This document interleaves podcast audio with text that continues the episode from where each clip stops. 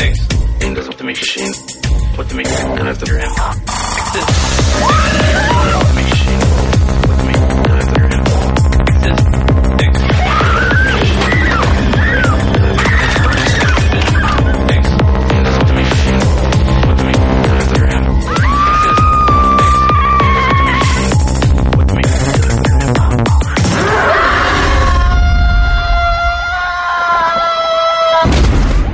Muy buenas a todos y bienvenidos a un nuevo programa de No hay gritos sin palomitas.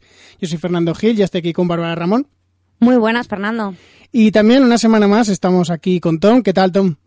Pues estoy de subidón con este capítulo, con el cliffhanger que hemos tenido y con todo. Muy feliz. Muy, muy bien. Ahora, ahora hablaremos más profundamente, pero como todas las semanas quiero recordarle a la gente que acaba de poner este programa que vamos a hablar de, de los capítulos de Scream, en este caso del cuarto de la segunda temporada, y vamos a hablar desde el principio con muchos spoilers, es decir, que si no has visto el capítulo o no te quieres enterar, mm, bueno, pues este es el momento de que lo pares, porque si no te vamos a contar todo, todo, y posiblemente te, te podamos joder un poco la serie. Así que dicho eso, eh, Tom, por favor, eh, inícianos en este capítulo, por favor. Ha sido un capítulo que ha empezado bien, luego se ha estancado. De hecho, yo lo iba viendo y decía, este es igual de flojito que el primero de la segunda temporada y no me está gustando. Pero luego remonta y de qué manera. Pero la trama central de la bebida adulterada me ha, me ha resultado muy física o química. Sí, yo, yo coincido contigo, eh, realmente. ¿Y a ti, Bárbara? Pues a mí me ha gustado mucho el capítulo. Sí que es cierto que la parte de la, la droga mm, era un la poco... droga en el colacao. La droga en el colacao era un poco así pluf. Pero, o sea, digo, joder, es que algo que pase en momento droga, digo, tiene que ser real. O sea, tiene que ser real y he estado ahí súper pendiente. Y luego la remontada final del capítulo, o sea, ha sido, pero impresionante. Momento Sí. carry total. Sí, eh, yo la verdad es que coincido bastante con vosotros, mm, coincido yo creo que más con Tom. Me parece que es un capítulo mm, que, como ya creo que dije la semana pasada, iba a ser más tranquilito, iba a tener, iba a empezar un poco los capítulos de, podemos decir, relleno de transición hasta, hasta el final de temporada que tiene pinta de que va a ser muy bestia, pero es cierto que el final del capítulo es muy potente, ya lo comentamos después. Pero bueno, va- vamos a empezar por el principio, que es eh, en la escena en la que Audrey se la ve enterrando el abridor con sangre, que yo tengo entendido que Bárbara, para no desilusionar a todos sus fans, ya en los primeros 30 segundos ha decidido que ahí ya había suficientes pistas para inventarse una teoría conspiratoria. Sí, porque Audrey entierra el abridor y luego se la ve despertándose y como que tiene una, una herida en la pierna y que tiene el abridor en, en la cama. Y eso es que le ha picado la cobra gay No, eso ya lo había, ya lo había picado antes, ¿eh? Y entonces en ese momento me ha venido un flux y he pensado, digo, ¿y si realmente Audrey está tan sumamente perturbada que realmente sea ella la que se está acosando a sí misma sin darse cuenta? Eh, eh, estás diciendo que Audrey tiene una especie de, de, segun- de doble personalidad y que habla consigo misma en plan Gollum. Sí, y que se llama a sí misma. Sí, lo he pensado, digo, y sí, y sí, o- no, que no es, o por ejemplo es en plan de el Club de la Lucha, cuando, o sea, tenía conversaciones Edward Norton consigo mismo, que era, realmente era Brad Pitt, A ver, no, no comparemos. Muy- y que muy se, bien, y que espera, se espera. llama- o sea, y hablaron por No. teléfono y ¿Estás todo. comparando el guion del Club de la Lucha con el guion de, de la serie de Scream, Bárbara? Hombre, el Club de la Lucha mucho mejor. Yo lo Pero siento que- mucho por la gente que quisiera ver el Club de la Lucha porque Bárbara os acaba de desvelar el final, pero no te preocupes, sigue. Pero que tiene muchos años esa película. Y, pero sigue siendo un spoiler sin que lo avises. Ay, Luego, luego, es que, película es un Bárbara, luego nos quejamos de spoilers, ¿vale? Quiero decir que luego te quejas de spoilers, pero tú así, en, en el primer minuto ya me has soltado uno de una película muy famosa. Vale, pues precisamente por eso, porque es muy famosa. Y he de decir a todos nuestros oyentes que Bruce Willis está muerto. Lo siento, es así. A ver, Bá- Bárbara, deja de hacer la coña, porque la cosa es que hay gente que no ha visto esas películas y que no lo sabe, ¿vale? No he mencionado la película, pero todo el mundo sabe qué película es. Ya, la bueno. jungla de Cristal 5. Sí, precisamente en esa muere. Que Creo que estamos desvariando un poquito, ¿no? Por eso, por, por, fa- es. por favor, sigue. Pues eso que yo he pensado, digo, joder, pues a lo mejor es que estaba, que realmente es toda una paranoia suya y, y, y que el abridor ha vuelto a la cama porque realmente lo ha co- no lo había enterrado de verdad, sino Un que había matiz pensado Es que he tenido que recordarle a Bárbara cómo terminaba el abridor en posesión de, Cierto O- es, de Audrey. porque no me acordaba. Porque no se acordaba. Entonces, fijaos el fundamento que tiene la teoría de Bárbara, ¿vale? Pero que me ha venido un plus a la mente.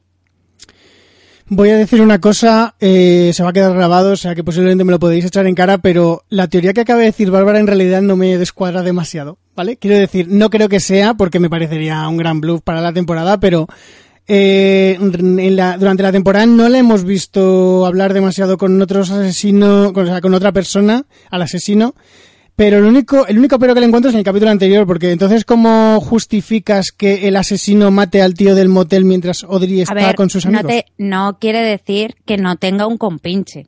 No, no, O no, no, no, no. quiere decir a eso. Bárbara el tema de que haya varios asesinos le salva todas las teorías. Fer, ¿te has fijado? Sí, sí, pero quiero decir, eh, es que el tío que Todas está, teorías terminan en, es que hay varios asesinos, ¿vale? el, el- el tío que está en el baño, que está mirando a Emma, es el, mismo tío que está acosándola a ella. O sea, si estás diciendo que Emma Bueno, se que está acosando a sí mandando- mismo, le- le- no, pero me refiero, o sea, cuando eh, le, o sea, le mandaba mensajes y tal, o sea, sí que mantiene una conversación con ella, pero el tío par- cuando está hablando con ella le manda mensajes, o sea, si tú vuelves a ver la escena, o sea, podría, si tú eres consciente de que, o sea, si tú piensas en el minuto uno que Audrey sabe todo, o sea, que realmente es la asesina, la conversación que él está diciendo, de aquí te estoy esperando y todo eso, o sea, podría pasar perfectamente. Es igual, ya te digo, es como, por ejemplo, vuelvo a poner el ejemplo del Club de la Lucha, lo siento, pero No, ya, ya has como- ya da igual. o sea, eh, vuelvo a poner ese ejemplo, que es como, por ejemplo, cuando Elena Bohan Carter mantenía relaciones sexuales con Brad Pitt y luego al día siguiente hablaba con Edward Norton, que Edward Norton no sabía de lo que le estaba hablando porque no era consciente de que había pasado eso el Yo día no anterior. quiero ser el vinagre del podcast, pero creo que la gente que nos está escuchando lo que quiere es oírnos hablar del 2-4 de Scream. Sí, sí, sí, pero la- yo entiendo lo, yo entiendo a lo que va Bárbara, pero estaba esperando a que terminara para decirle que son dos casos totalmente distintos. Porque en el capítulo de, de Scream eh, es mm, mm, físicamente imposible que Audrey vaya al motel, mate al tío, se vaya luego a su casa y luego empiece con su doble no, no, pero personalidad. me refiero que Elena Bohan Carter sería, en este, en esta metáfora, Elena Bohan Carter sería el tío que está en el baño. Y si mi abuela tuviera bigote, sería mi abuelo. Sí, pero que. pero que Bárbara, sí, eso yo lo he entendido, la que tú no me estás entendiendo es a mí. Que estoy diciendo que eh, es físicamente imposible que Audrey se mande a sí misma mensajes desde el tío del baño porque el tío del baño sí que está allí. O se No, supone pero que, que, sí me que está allí. que el tío del baño es Elena Bohan Carter. Pero no puede ser Elena Bonham Carter porque Elena Bonham Carter habla con Edward Norton y habla con Brad Pitt, pero en ningún momento tiene la misma conversación con los dos. Mientras Claro, que el asesino decir- y Audrey tienen una conversación de que le está acosando. Pero vamos a pasar al 204 porque estoy notando Vale. que Tom está sufriendo mucho. Entonces, eh, si no recuerdo mal, la siguiente escena es cuando Emma está teniendo el sueño tórrido que yo he escrito en el guion, que parece que está haciendo un fanfiction, porque está escribiendo en el diario de sueños, pero está escribiendo cómo quieren y ella lo están dando todo en la cama. Sí, cierto es. Es que es un diario de sueños, no tiene por qué ser en plan de que lo vaya a leer nadie más. Hombre, se lo va a dar a la profesora, se supone. Dijo, Sí. pero la profesora no dijo que No, era un de hecho, diario por de- eso lo escribe. Claro, No, por pero eso. la Porque son profesora- deberes. Claro, pero era, un, pero era un- unos deberes con palomitas. Pero yo no recuerdo que la profesora dijo, luego me vais a entregar los diarios para que yo los lea. Porque además realmente... Pero que es un ejercicio de clase que lo dicen en el 2-1 o en el 2-2. No, sí, es un ejercicio de clase, pero es que, por ejemplo, hay en. eh, a mí. O sea, yo conozco gente, ¿vale? Que le han hecho hacer un diario, pero a carácter personal, y ha dicho luego, de hecho, justo me estoy acordando que a mí me lo mandaron en. en no, me- no me acuerdo en qué clase, También te explicaron que las cebras sueñan No, con no. cuando... No. No, pero me dijeron que, que lo que querían que hiciéramos era que escribiéramos un diario, que lo escribiéramos todos los días, pero que no nos preocupásemos que nadie lo iba a leer, y por eso ninguno lo hizo. Es lo que te iba a decir. Digo, porque... Claro, pero es que yo a eso iba. Si lo está haciendo Emma, aparte de porque es una chica muy aplicada y, que le gusta sacar buenas notas y todo eso, mm, se supone, yo lo que entendí es que la profesora en algún momento va a querer ver el diario Sí. o que les lea algo, porque A lo mejor les lee en plan de que elijas un fragmento para dármelo, ¿sabes? No creo que le dé, porque es que un diario es algo súper íntimo. A ver, pero que no es un diario, Bárbara, que es que le dice que lleven un seguimiento de los sueños para luego en, en clase buscar la interpretación. Claro. Es, o sea, no es un diario de cuéntame tu vida, sino de explícame sueños que hayas tenido todos los días, vas a apuntar eso, porque además es que lo dice la profesora, es el único diálogo que tiene el personaje, básicamente. O sea, no, es, es eso, pero de- lo que me molesta es que, eh, como están todo el tema, todo el rato con el tema de los sueños, en esa escena nadie se creyó realmente que le pasara nada a Kieran. Porque es que todos sabíamos que era un sueño de, de Emma. Entonces, por favor, metednos ya algún otro giro. Porque Cosas es que- reales. claro, es que de verdad, es que da mucha pereza decir, esto no, esto es un sueño, todos lo sabemos. Mm, sí, pero bueno, hombre, ver a Kieran ya, ya Emma dándolo todo en la cama al principio, tú dices, oye, pues Emma está recuperando el tiempo perdido, ¿eh? No, yo no voy a decirle que no al pobre chico. Pero no sé. Yo, yo realmente esa escena tampoco es que me haya aportado demasiado. También es que es al No. principio del capítulo. y el- Es que tampoco aporta mucho, o sea, lo que te está aportando en el capítulo es que Emma sigue obsesionada con el asesino de Brandon Que hace muy bien. y que hace muy que bien, hace muy bien. y que en todo caso su subconsciente la está avisando de que hay otro asesino aunque ella todavía no lo sepa. Hmm. Y bueno, la, la siguiente escena es la que has nombrado antes, Bárbara, que es cuando Audrey se despierta en la cama con, con el abridor después de clavárselo, suponemos, en la pierna y por eso se despierta así de, de- de fuertemente. Y es que yo en este capítulo he notado demasiado que, que las escenas de Audrey y el asesino me, chirrían demasiado al principio. No sé, eh, no, no, me, no me ha parecido que estuvieran tan bien construidas como en los otros capítulos en las que le veía un poco de coherencia, porque no le vería sentido en el caso de que sea otra persona de verdad y no sea la doble personalidad de Audrey, que le manden mensajes ahí por la noche en plan de hola, ¿qué tal? Soy el chico No, de además es que le policías". está mandando mensajes, es- se, parece que es de día ya, y le manda mensajes en plan de no me la vuelvas a jugar, o esto no es lo que habíamos acordado, o, o tal. O sea, que el asesino le dejó el abridor, no sabemos para qué, pero vamos, es que a mí me deja el asesino el abridor, y ya te digo yo que también, yo lo hubiese tirado al lago, también hay que decirlo. Porque en el lago es más difícil encontrarlo. Sí. Bueno, bueno. Pero bueno, que aparece, que aparece otra vez ahí el A abridor. no ser que el fantasma de Piper, que murió en ese lago, coja el abridor Claro, y lo coloque y en la además, cama de Lo Audrey. bueno que tiene el agua es que elimina las pruebas. Me gusta mucho, Bárbara, que aplique los conocimientos adquiridos en procedimentales policíacas, Exactamente. ¿ves? Para el capítulo de Scream, con lo cual la televisión nos instruye a todos. Sí, CSI te mandaremos un ramo de flores. CSI Lakewood. que hablaremos ahora del CSI Lakewood porque están apañados en Lakewood, ¿eh? Sí, pero, pero yo tengo yo tengo una pregunta, bueno, Bárbara ya sé qué respuesta me va a dar, así que se la voy a hacer a Tom. ¿Tú cómo piensas Vale. que ha llegado ese abridor a la cama? Porque el asesino ha tenido que colarse en casa de Audrey, entonces. Hombre, a ver, te dejan entender con el plano de la ventana abierta que el asesino se ha colado. Joder, ya, pero pero, el es asesino que los me tiene muy cuadrados. tan enrevesado todo. Claro, es que yo por eso, eh, se me ha- o sea, viendo la escena de la cama, por eso se me ha, me ha aparecido ese flux en la mente diciendo, a ver si va a ser Audrey rea- eh, quien haya sido todo. Porque sí que es cierto que es que, o sea, Audrey se fue con el coche al bosque, enterró el abridor, volvió a su El casa. asesino la siguió. El asesino la siguió el sin, asesino sin las- que claro, la viera. Porque luego cuando le deja el abridor, le manda el mensaje de buen intento, pero mira dónde lo tienes. O sea, fíjate. que además, o sea, le manda, o sea, claro, o sea, la siguió sin, eh, la siguió sin que se diera Que el cuenta. asesino la sigue hasta cagar a, Au- a Audrey, ¿me entiendes? Luego volvió, fuerte. volvió. Se esperó a que Audrey se durmiese. Antes se coló siga, por la ventana. Os recuerdo que la primera temporada nos dejaron muy claro que es muy fácil colarse en casa de Audrey. Sí. Hombre, recordar, tuvieron- la, tuvieron- recordar la trama de la tarjeta de memoria de Audrey, todo eso ya, que se tuvieron, colaron tuvieron no que romper una puerta. Tuvieron que romper un cristal. Claro, pero aquí tenía la ventana abierta. Claro, aquí tenía ventanas abiertas, con lo cual eh, esa casa es el chocho de la Bernarda.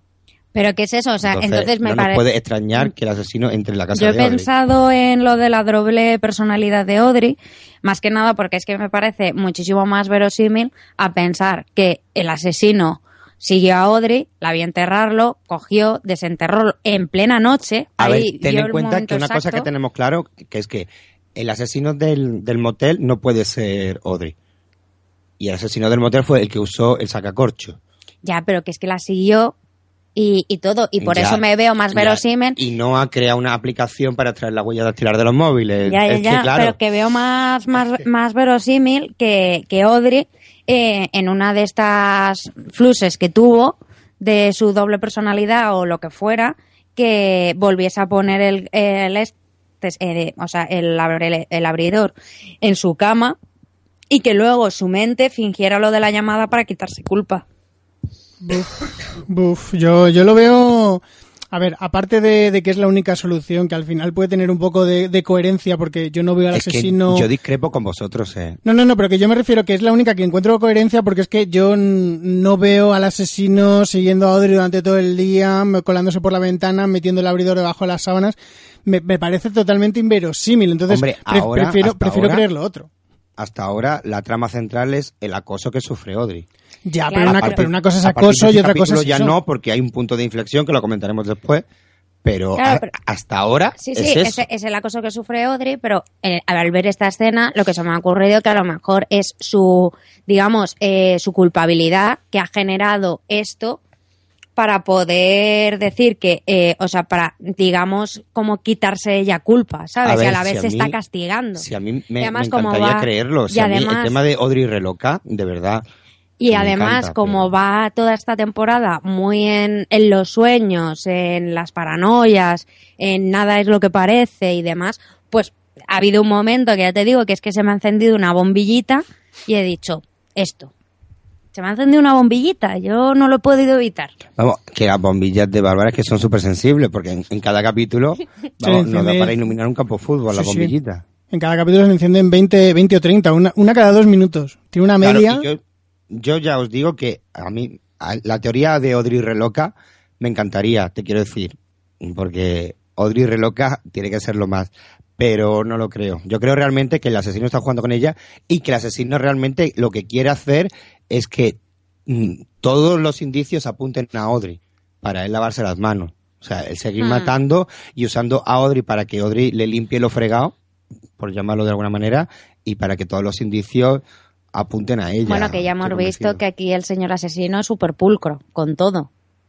Porque dejó el almacén limpito como una patena, Pero porque le interesaba. pero que es muy pulcro. Porque por su plan, que ahora entendemos qué plan era, no le convenía que no encontrara el cadáver. Y si le convenía que Audrey se siguiera volviendo loca. En plan, veo el cadáver, mañana voy con Noah y no está el cadáver. Yo solo quiero decir que el, el asesino es tan pulcro que ojalá cuando descubramos quién es, de ponga anuncios para limpiar la casa. Porque yo creo que me limpie la casa. Yo también quiero. De hecho, lo necesito. Señor asesino, por favor, venga aquí a mi casa a limpiarla.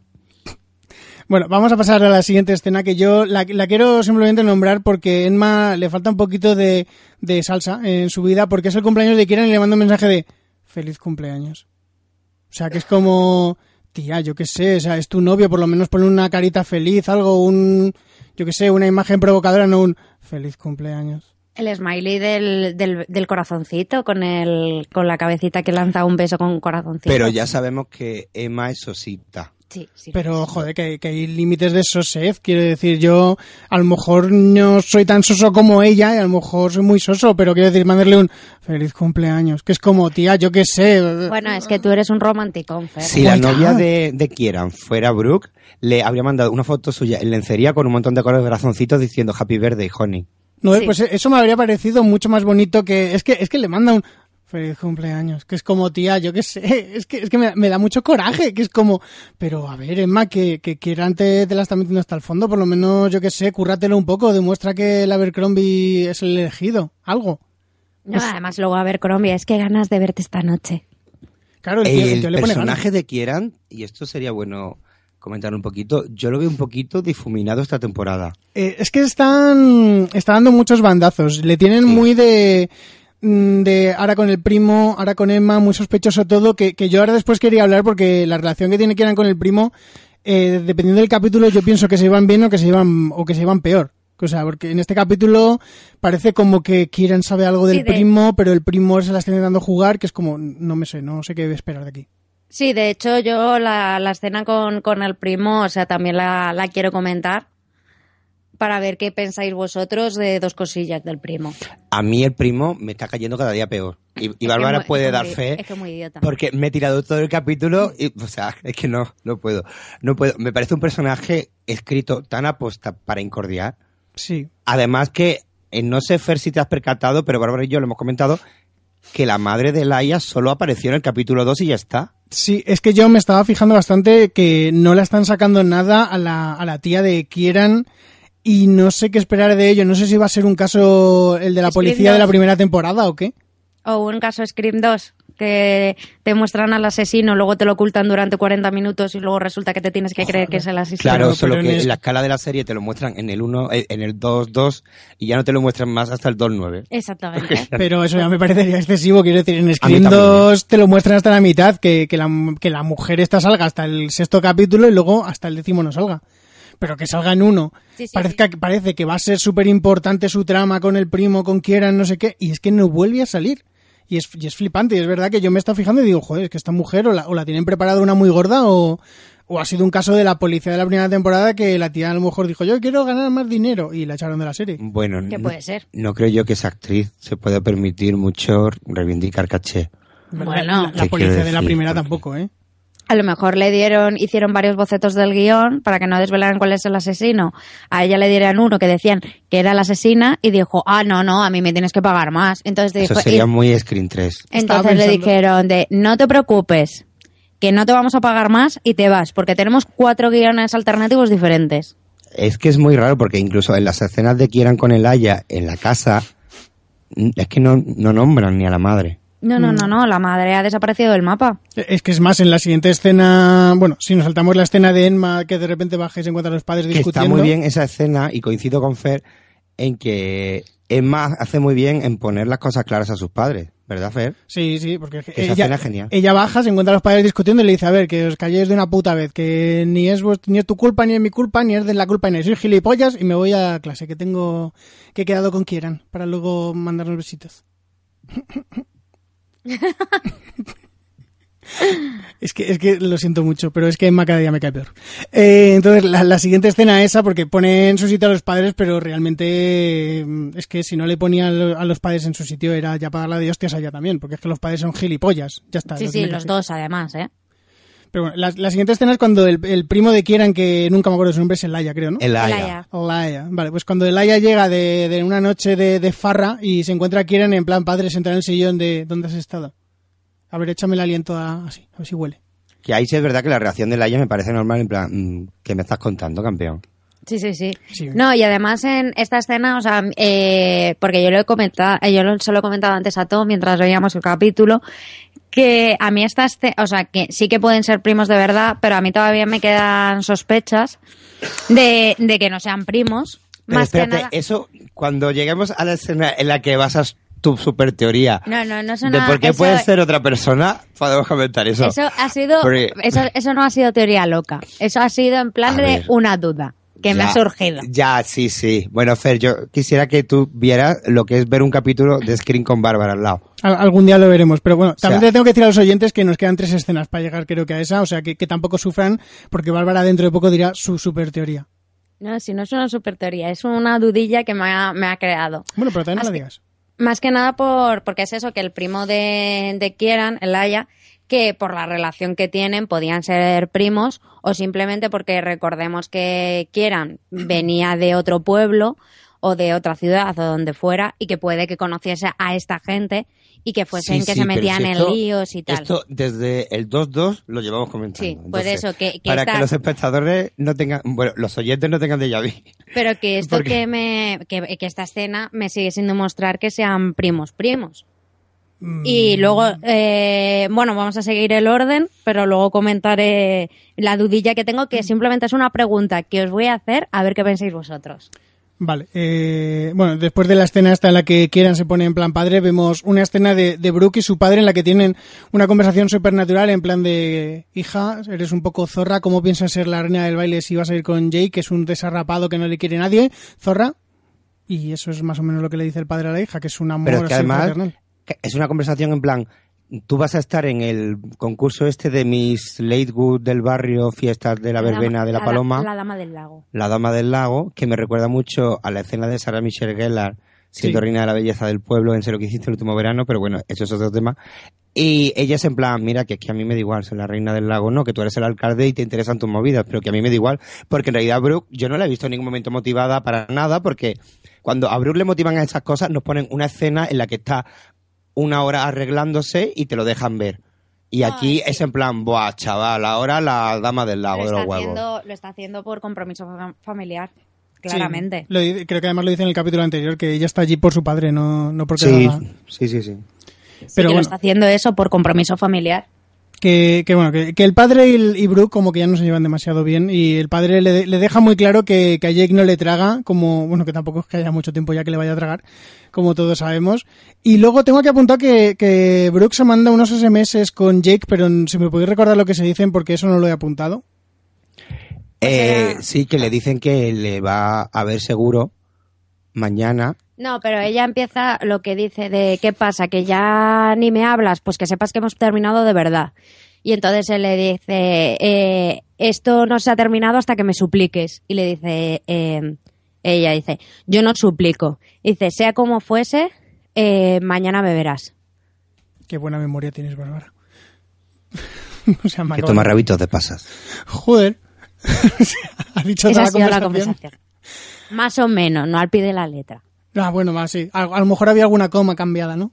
Luego, en la escena en la que Elaya convence a Emma para montar la fiesta, ¿no parece que este capítulo, aunque sea avanzar un poco, porque luego lo comentaremos, este capítulo da mucha pereza porque te ponen a Elaya y a Estavo en bandeja para que sospeches de ellos? Yo creo que más a Stavo que a, que a... Lo que pasa... Ya, pero ten en cuenta que el primo está muy interesado en montar la fiesta Pero yo creo y en la fiesta pasa lo de Jake y la ayahuasca. Pero yo creo que... Con lo cual sería muy, muy fácil pensar que el primo monta todo y que el primo es, es el que deja el tequila. Claro, pero lo que yo creo que el primo ha montado, que está tan interesado y demás, es porque, eh, que luego lo vemos más adelante, que se quiere, bueno, y yo ya lo estaba viendo un poco, que el primo quiere quitarle la novia a, Kiran.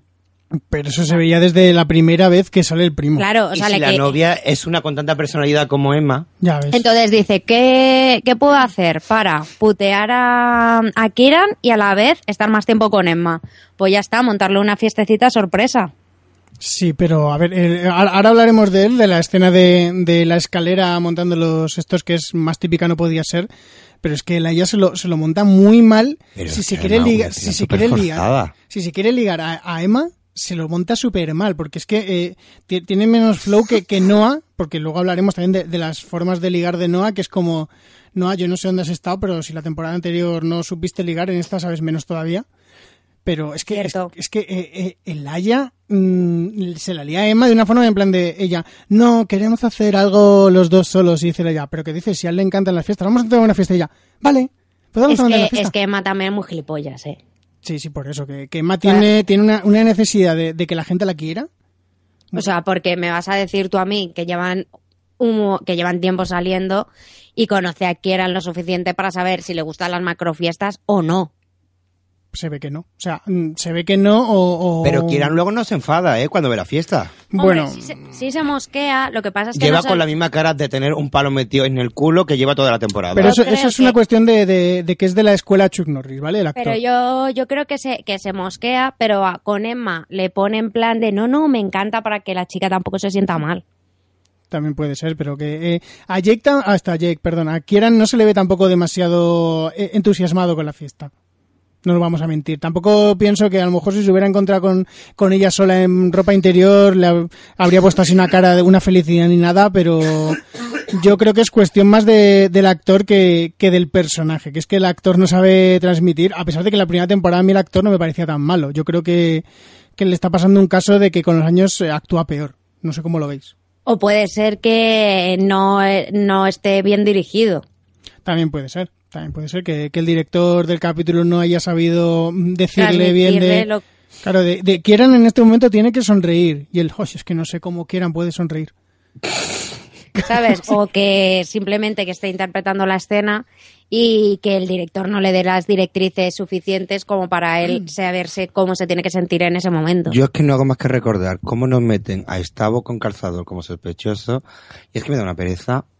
Bueno, ya llegaremos a ello, Tom, tú no te preocupes. Ya, pero es que me da mucha pereza que me hagan sospechar metiéndome las cosas con calzador. Pues yo realmente de Estado ahora mismo es que no, no sospecho. Si es que yo no sospecho porque me lo meten con calzador. También, también. Sea, Bueno, no a ver, sospecho porque, no sé, me da más que va por otro palo, que bueno, de, que va de otro bueno, palo.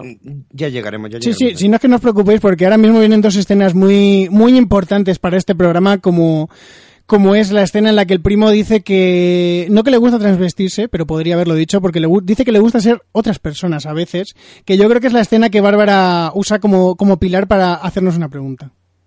A ver, yo la, lo que es cuando saca el, el carnet de identidad, que se llama de otra forma, que va con su foto y tal, y que dice Un que tiene... Un italiano, y dice que tiene 23 años, y no, no me conservo bien para tener 23, siempre me han dicho que aparento menos edad. Y luego le suelta a Emma dos frases en, en italiano. Entonces, Atención, Fer, a lo que va a decir Bárbara. ¿eh? Aquí mi pregunta, A ver. ¿vale? ¿Es posible que realmente el Aya tenga 23 años, que ese sea su carne auténtico y que esté haciéndose pasar por un tío de instituto por un com- una especie de compinche que tiene con su madre para hacerse fingir, bueno, que han- es que por lo que han venido al pueblo y saque y vivir de a costa de quieran por algún motivo? Hay un documental que se llama El Gaf, el, el impostor, Sí. El Que- impostor, es un gran, gran documental del impostor. Lo recomiendo narra esto que acaba de decir Bárbara. Sí. Pues, Es, es, vi. incre- es un caso real eh, de, de un impostor francés que, que se hizo pasar por un chaval 10 años menor en Estados Unidos. Efectivamente, y él tenía como 25 iba al instituto con 16, totalmente. Claro, se me ha ocurrido esto que además, eh, hablando del impostor, eh, yo descubrí esta teoría por The Javi Marín Show. ¿Ah, sí? Sí, ¿Pu- ¿Puedes desarrollar tu respuesta? Porque dedicó un programa a hablar de, de eso, de, de, de, vamos, lo mencioné en el programa de impostor y de que era, o sea, hablaba de lo que es, está al límite de la legalidad o no, que si era legal fingir tu propia muerte y un montón de cosas, que bastante interesante el programa de Javi Marín, que lo recomiendo desde aquí. Y, y en uno de- no quiero contar mucho para que lo escuchéis, además son programas muy cortitos, de unos 15, 20 minutos como mucho. Ala, y creo, ala, no, ala. no recuerdo si fue en el segundo o en el tercero que, que mencionan este documental. Te tengo que decir que se te hacen demasiado largos porque son 6 o 7 minutos, creo recordar. ¿En serio? Sí, pero, Joder. pero bueno. Es que como me los escucho, me cojo dos o tres, si me los escucho de seguido. Es más, te lo puedo mirar en un momento si seguís hablando. Me encanta también en la escena siguiente Momento spam. Que, que Fer ha puesto en el guion que en la biblioteca Audrey le hace un book a Estavo, pero es que es verdad. Porque ¿a qué viene que le haga esas fotos? Yo no lo he entendido. que yo, yo tampoco. Yo no he entendido por qué le hace fotos. Fer, por Será que favor. no lo tiene visto, vamos. Yo, yo creo que yo creo que usa el móvil para hacerle fotos por no mirarle dire- directamente. En plan, como estoy disimulando mirando el móvil, pero al mismo tiempo está haciendo fotos mirándome. Pero es si como le muy mete el móvil en la cara casi, que lo pone ahí colgando. ¿Sabes lo que te sí. digo? Que no... no sí, sí, sí, bueno, que, que sí, que, Yo que- es que que no, no no sabe entiendo el motivo de por qué te hago fotos. ¿Qué pasa? No me acuerdo de tu cara. No, pero yo creo que, que es lo que digo, que ella está eh, haciendo como que juega con el móvil y le hace fotos en plan pruebas de, mira lo raro que me estaba mirando Gustavo. Que he puesto acento mexicano, no sé. Pero estaba ahí en plan de, Gustavo me mira muy raro, Brooke, ¿tú te has dado cuenta? Y Brooke ahí en plan de, "Ah, es que Jake no me habla, Jake no me quiere. Es que además el, el personaje de Brooke esta temporada hasta ahora se reducía a habló con un muerto por el móvil. Sí. Ya Ahí está. estaba la gracia de, de todos sus capítulos, ver cómo el asesino estaba jugando con ella, porque suponemos que es el asesino el que está jugando con ella. A lo mejor mm, Bárbara tiene una teoría de que es la doble personalidad de Brooke también. No, no, eso, eso no. O sea, en todo caso sería la doble personalidad de Audrey. Digo, sí, de Audrey. Veo que tienes Pero, pero no. No, ahí sí que no tengo teorías.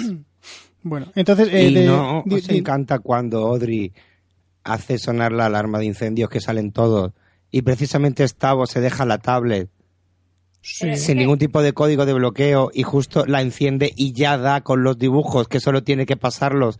Es que Sí, esas pero- cosas es que me, me ahí- parecen lo más. Ahí yo voy a, voy a hacer una, un apunte, que de hecho os voy a preguntar a, a vosotros también. O sea, hay una alarma de incendios, ¿vale? Y te dicen, deja tus cosas y vete. Nadie deja sus cosas y se va. O sea, siempre, o sea, mínimo coges el móvil y te lo metes en el bolsillo. Sí. Y ahí todo el mundo deja sus móviles. Porque es que de hecho vemos como Emma deja su móvil. O sea, de repente tiene el móvil en la mano y lo deja encima de la mesa, tía. No la puedes llevar en la mano. ¿En serio para salir de una habitación llevar el móvil y andar, no puedes hacer las dos cosas a la vez. Esa, esa es la gran diferencia entre Estados Unidos y España, que en Estados Unidos son gente que sigue al pie de la letra lo que le nombran. en Sí, porque además se supone que realmente cuando hay un incendio no puedes coger nada, tienes que salir pero- tal cual. Claro, pero una cosa. Pero sí, sí, sí, sí, yo te entiendo que yo digo, Es sí, que- sí, un momento, ya voy. Y me cojo el Pero- móvil y me lo meto en el bolsillo, Claro, si yo te pero, entiendo. si es ya que, lo pero si es que lo tenía en la mano, en la mano. O sea, no es que tenga un momento, es que lo tenía en la mano. Estaba volviéndole a mandar feliz cumpleaños a Abercrombie. No, no, no, no, no. Estaba mandándole un feliz cumpleaños. Y ya está. Porque, pero que Emma solo sabe hablarle así a Kieran. ¿No te has enterado todavía? Que bueno, entonces, eh, sí, eh, Audrey vuelve, man- eh, joder. Eh, pulsa la alarma de incendios y se vuelve a meter y encontramos la tablet de, de Stavo. Allí, y como dice Tom, mm, es bastante curioso cómo la desbloquea y, y curiosamente están allí todos los bocetos ordenaditos de tal forma que el último sea el de, el de Emma con la sangre y, y el más creepy, sinceramente. Y El, el- que y hizo en el- el primer episodio. Y el puñal eh, atravesándole la cabeza. Que Pues es todo como muy disfraz de Halloween con la cosa esa que venden en los chinos del cuchillo que te atraviesa Sí, la cabeza. justo, justo. Es, es- es total, es lo mismo. vamos. Es exactamente lo mismo. Entonces, eh, ahí Audrey como que se le enciende un poco una de las bombillas de Bárbara y dice, lo mismo Stavo es el tío que me está mandando mensajes porque tengo que acusar a alguien. Porque es que Stavo no tiene ningún, ningún sentido que sea el tío que le está mandando mensajes. Pero, No, no, No. tiene sentido. pero bueno, vale. No, vale. es que no tiene sentido, pero es que como están empeñados en que sospechemos de Laia y de Stavo, pues es que todo lo reducen a eso. Es que de hecho, justo en esa escena, cuando está Audrey le pregunta a Brooke, oye, ¿qué piensas de Stavo? Es tu amigo, ¿no? Y dice, bueno, tanto como amigo, está obsesionado con nosotros, con los seis de Lakewood. Sí, O sea que ya en ese momento ya es en plan de, hey chicos, no sé si os habéis dado cuenta, pero os estamos poniendo aquí a Stavo para que sospechéis, ¿eh? Te voy a poner esta frase de Brooke para que luego cuando veáis la, la tablet todos penséis lo mismo, no, que pero Stavo es que el malo. cuenta que Brooke dice eso por el diálogo que tuvo con Stavo en la comisaría. Claro, pero que te lo, digamos que te lo vuelve a repetir para en esa escena para Ah, que tú sí. tengas bien claro. Ah, claro, claro, sí, eso es una de las señas de screen, que es en plan, que si no te has dado cuenta, tú no te preocupes que te lo explicamos. Sí, sí, te, Sí, sí. te- te repetimos la frase dos o tres veces, te hacemos un montaje, croquis, muchas señales. Efectivamente. Sí, sí, sí. Y solo le falta, sí, en esa escena solo le faltan poner un- una señal luminosa de asesino a Kip. No, no, no, les falta, les falta iluminar a todo el mundo con un foco y que a él de repente se le empiece a apagar y se le enciendan los ojos. Y luego la escena Fer siguiente, la del padre de Brooke y el sheriff, ¿no te parece también otra vez el padre de Brooke tremendamente pesado con el tema de yo te, te invité a esta ciudad de nuevo porque yo soy el alcalde, porque yo y yo... y es súper pesado el señor, Bueno, que- todo el día con lo mismo, todo el día, lleva temporada y media con lo mismo. Yo que te además creé. lo, lo que le dice es eh, tú y yo somos amigos y como somos amigos yo te he traído a este pueblo que yo tu puesto lo he creado yo y por eso te traje Pero es que encima el la- sheriff le dice una cosa súper lógica, es en plan, ¿quieres que busque a Jay? Ponme una denuncia de desaparición y lo voy a investigar. O sea, ¿qué quieres? Que como eres el alcalde y yo soy el sheriff, sea tu perrito faldero por la espalda. Pero precisamente Es que es un precisamente pedazo de corrupto el pavo. El no te padre. diste cuenta la temporada pasada Que sí, que sí, pero que pues te digo, es un pedazo de corrupto que lo flipa. Sí, eh, es que, a ver, el padre, el padre se pone muy en plan de yo te creé, tú no estarías aquí si no fuera por mí. Es como, eh, no, o sea, tú has creado el puesto y todo lo que tú quieras, pero no me creo que tú crearas el puesto de sheriff porque el sheriff está en todos los putos pueblos, ¿vale? ya pero el, el Se refiere a que yo te puse aquí. Claro, recordemos que el, el puesto de sheriff en, en los pueblos estos de Estados Unidos es por votación, esa elección. O sea, tú te presentas a sheriff y la gente te tiene que votar. Como el sheriff anterior murió, fue el alcalde quien dijo, este tío, hasta que salgan las siguientes elecciones. Yo, yo creo que en realidad fue nadie quiere ser sheriff. Se presenta el tío este, dice que quiere ser sheriff y hay votación 100%. Yo, lo, yo es mi opinión. Yo creo que no habían salido las elecciones y que por eso han puesto, el alcalde decidió quién era el sheriff hasta que salgan las siguientes elecciones, que normalmente en los pueblos pequeños sale el mismo, porque eso no caduca, no es como que tú eres presidente cuatro años y ya no puedes serlo más. Si tú eres el sheriff y todos siempre te siguen votando, pues tú vas a ser el sheriff para siempre.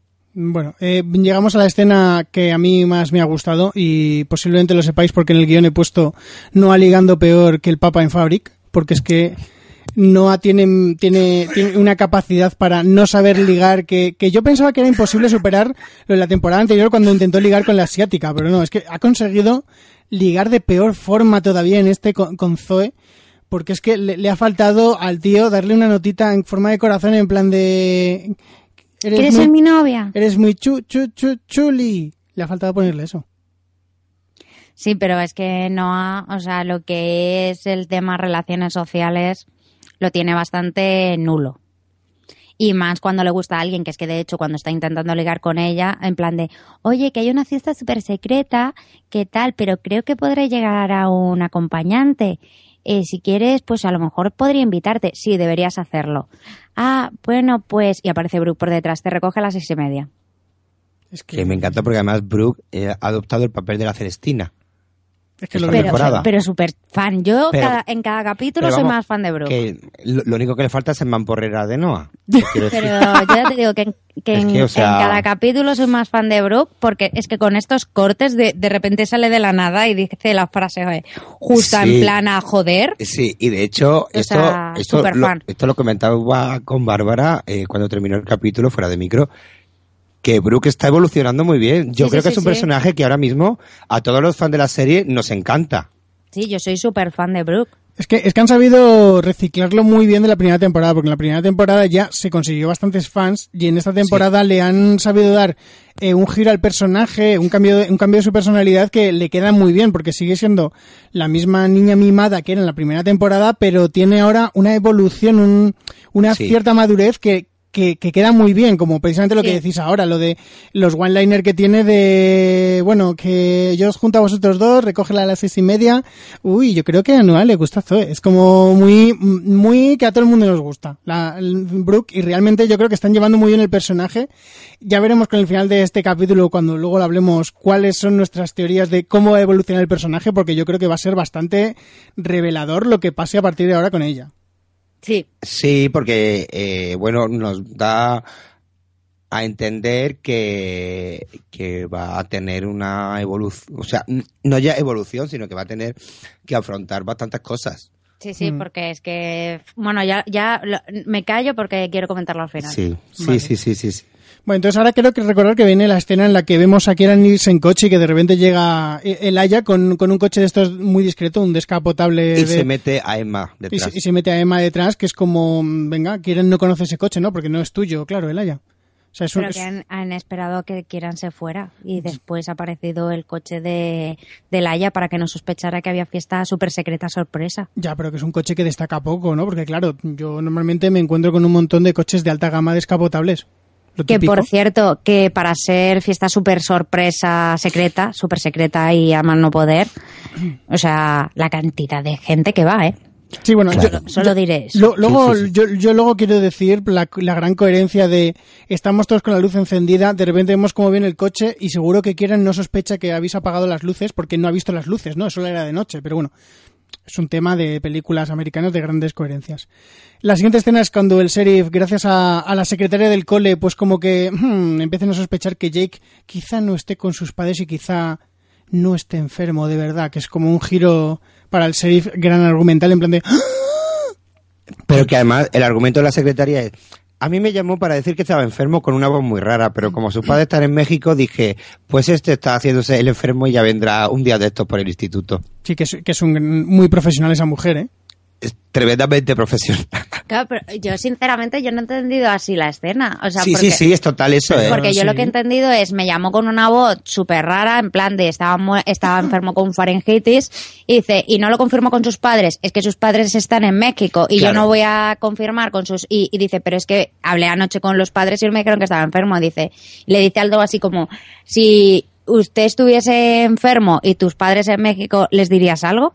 O sea, No, en plan yo- de para que volviesen. yo- ¿no? yo- Ya, pero la escena no la entendí diálogo lo entendí que no sé Fer cómo lo ha entendido, pero yo lo entendí en plan que la secretaria le da a entender que es que ella está convencida que como los padres están en México, pues él se está haciendo el enfermo para no ir a clase. Claro, yo es que eh, como recuerdo las escenas en plan de los padres están en México, ¿usted usted qué haría si dijera que está enfermo? En plan de, eh, sheriff, te tengo que unir los puntos aquí también, en plan de, él dice que está enfermo, sus padres no están en casa.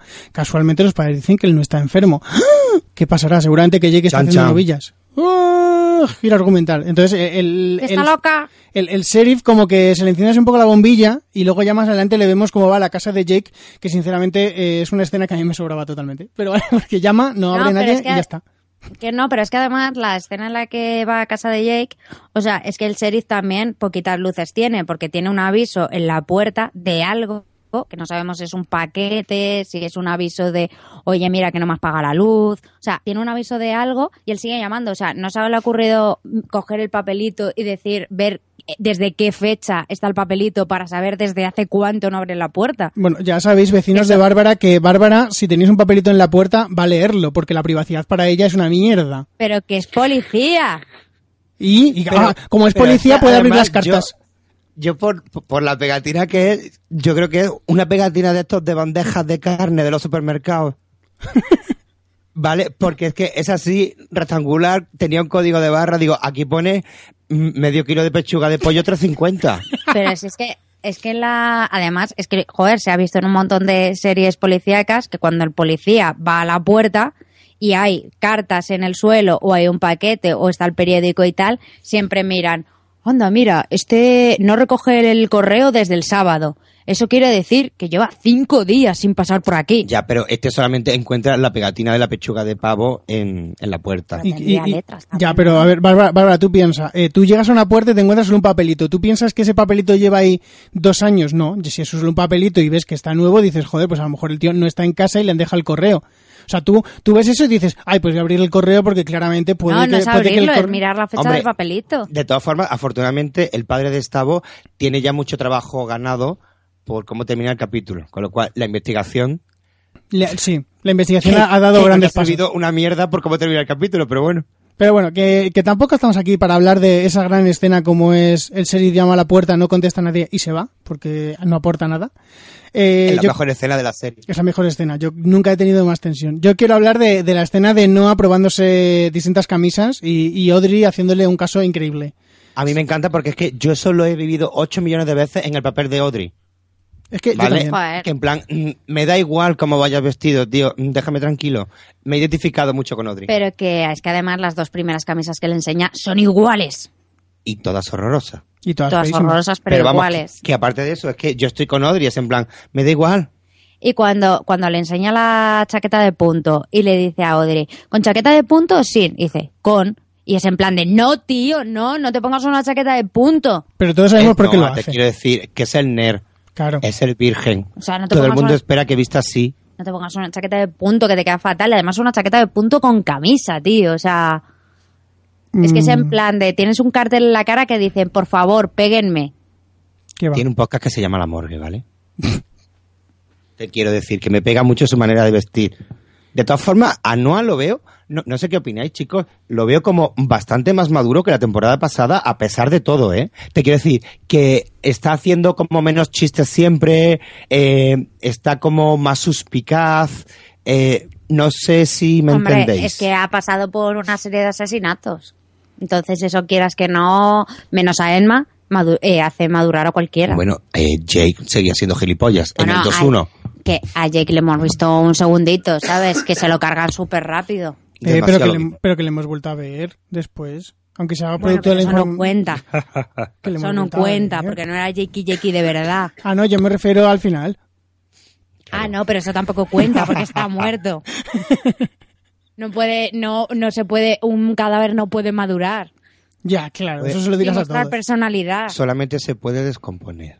Efectivamente. No, ¿no habéis visto memorias de un zombie adolescente? Ya, No. pero era zombie, no, No. era Pues- cadáver. pues ya está, pero es un cadáver, el zombie es un cadáver. No vamos a entrar en esa dicotomía. Es lo que te iba a decir, que eh, hoy tenemos una manía de irnos por los cerros de Úbeda. Bueno, sigamos. La siguiente escena es eh, Elaya y Emma preparando la fiesta de Kieran. otra, otra, otra, otra. En serio, o sea,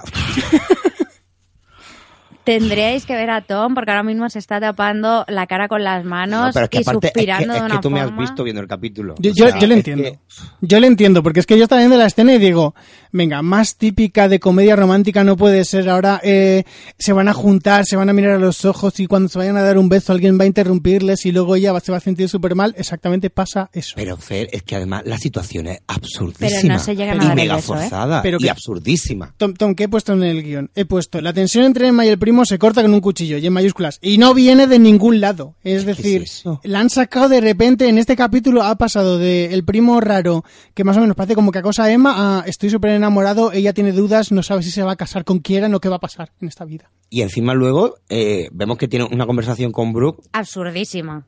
¿sabes? Es que es en plan, pero Emma, ¿esto desde cuándo te ocurre? ¿Desde hace 10 minutos? No, no, desde hace 10 segundos. ¿Qué? Yo, yo en O realidad, sea- con- yo en realidad, gracias a esas escenas le encontré coherencia a que ella le mande un feliz cumpleaños por la mañana, porque es que eh, con, la, con las dudas que tiene de Kieran es normal que no le manden ningún besito ni nada. Pero que no tiene dudas. Yo creo que es que no es que tenga dudas.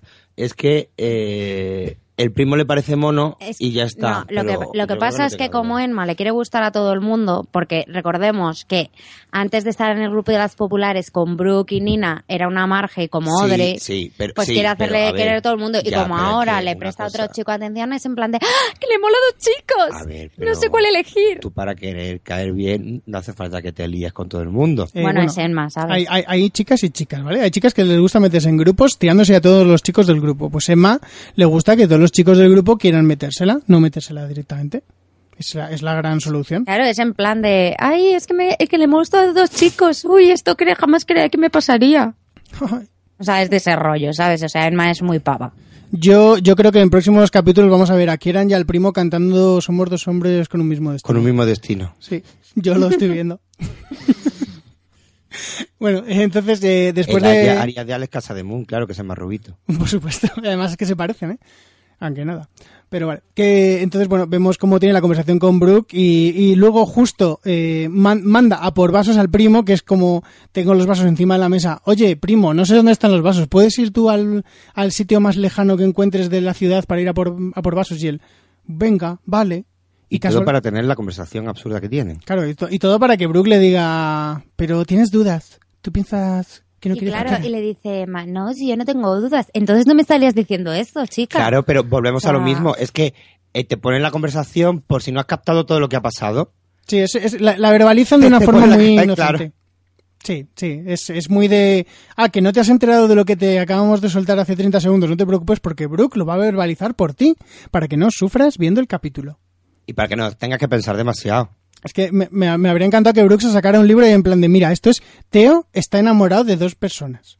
Tú eres Teo. Bueno, entonces vu- vuelve el primo, vuelve el Aya y dice, oye, me he encontrado esta botella en, en el, en el porche, porque... Y eso. O sea, es que a mí, a mí me flipa un montón porque es en plan de, me he encontrado esta botella en el, en el porche, vamos a bebérnosla. Sí, es todo lo que recomienda todas las guías de la policía, todas las guías del ver, sentido común Que, se- y todo. que, que la, que claramente tenía una cartita de una postal de estas de feliz cumpleaños de Jakey Jakey. Porque Jakey, espera, espera. Porque como Jakey Jakey no está muerto y se ha enterado de la fiesta estando en México, Sí. que era una fiesta súper secreta, Claro, pero se ha enterado. claro, y ha enviado un dron de Amazon con la botella. Efectivamente. Te, te voy a, vas te voy a pillando. recordar una cosa, porque en la escena de que hemos dicho antes de que mm, Audrey hace un buca a Estavo, Brooke dice, bien, me ha llegado otra confirmación de la fiesta, a lo mejor a Jake le mandó una. No estás contando con ese dato. Pues entonces hubiese dicho, ay, que Jake me va a venir a la fiesta, pues me- se va a enterar. No, pero que, con, de que, eso con que que- Jake no le confirme y mande directamente la botella. Me resulta muy real que Brooke en ningún momento sospeche la botella. En serio. Es que me parece una cosa, porque a ver, Brooke sí está mosca. O sea, Brooke por un lado sí se cree las cosas que, que le manda el asesino haciéndose pasar por Jake, pero por otro lado, eh, re- recordemos que Brooke hasta este capítulo es la única que ha, que ha movido un dedo realmente mm, Claro, pero yo creo que, que está, que está tan cabreada con lo que le está haciendo Jake, entre comillas, que, eh, o sea, ya, o sea, yo creo que, de hecho, Brooke lo dice en este capítulo, que está convencida de que se ha ido a México Yo con en los la padres. fiesta, de verdad, tendrían que haberse muerto todos intoxicados por idiota. De Pero sí, verdad. pero es literalmente. que, vamos, a- es que a quién, a quién se le ocurre que te encuentras una botella y, y te la bebes, ¿vale? Además, en el Porsche, y es en plan de... Y encima, otra cosa que me repatea. Te explica Estavo toda la movida de la ayahuasca para que sospeches de Estavo. Claro, pero que eh, lo que eh, lo que iba a decir es que, a ver, Jake supuestamente, vamos hasta este punto, está en México. Ha mandado esta botella con la tarjeta y la dejó en el porche. O sea, que... O sea, ni la ha mandado por correo ni nada. Ha aparecido la botella ahí con el teletransporte. A ver, pero que está en México, esto no es que ellos lo crean, esto es que ellos lo deducen. Pero Brooke en ningún momento ha recibido un mensaje del asesino haciéndose pasar por Jay diciendo que está en México. No, le dice algo, o sea, ella eh, cree que está en México porque es que lo verbaliza una, unas Claro, escenas antes. ella cree que está en México, Cree- pero luego luego con- si ve la botella, Claro, ve la lo que hace es cabrearse. Fíjate que tira la, La tar- la tarjeta que la dice- tarjeta con la nota la tira, o sea, Claro. que eso es que ella está cabreada en plan, joder, estás aquí y no, No, no, vienes. no, está en México porque la botella viene de en la, de la frontera, porque lo pone en la tarjeta de feliz cumpleaños desde el otro lado de la frontera. Cierto. Ah, vale, Entonces vale, ella vale. en Es ese momento ese dice, "Está en México". ese detalle se me había Y pasado. además la, en la, ca- la a, a ver, la tarjeta se ve a una chica con una especie de sombrerito en plan medio en bolas y es que la tarjeta pone feliz cumpleaños desde el otro lado de la frontera. Y luego además, por si no te has dado cuenta, por si no te has dado cuenta que Scream te dice, "No te has dado cuenta, no te preocupes que yo te lo voy a Yo explicar." El ayahuasca es de México. Ala, ya lo tienes todo. A ver, para la- que sepas que es Jake, ¿sabes? O sea, México, a pesar de lo que todo el mundo piensa, México es Norteamérica. Bueno, pero que lo dice Estavo, no lo digo yo. que, que la ayahuasca es de Sudamérica. La ayahuasca es un alucinógeno muy potente, natural, que se extrae de una planta que está considerado como uno de los alucinógenos más, más fuertes y más potentes que existen y de hecho los indígenas eh, lo usaban en las famosas curas eh, purativas que eso era en plan que se ponían hasta el culo de ayahuasca y se metían en una tienda de campaña hasta dos días viendo visiones entre comillas encontrándose consigo mismo Hostias, tío. Tom, ¿Es eres, eso? Eres el asesino. sí sí soy Y has mandado la botella. Sí, sí, sí. ¿Y, ¿Y por qué me resulta irreal? Porque es que la ayahuasca, primero, que es tremendamente difícil de conseguir, y segundo, que es tremendamente potente. O sea, si se llegan a meter ayahuasca de verdad, todo el capítulo habría sido todo flipando, pero en plan que se tiran por la ventana. Bien. Están Yo- en un bajo. Yo me lo habría pasado pasa muy bien. No, pero viven en un chalet. Es un adosado. O sea que los que están arriba se pueden tirar por la ventana.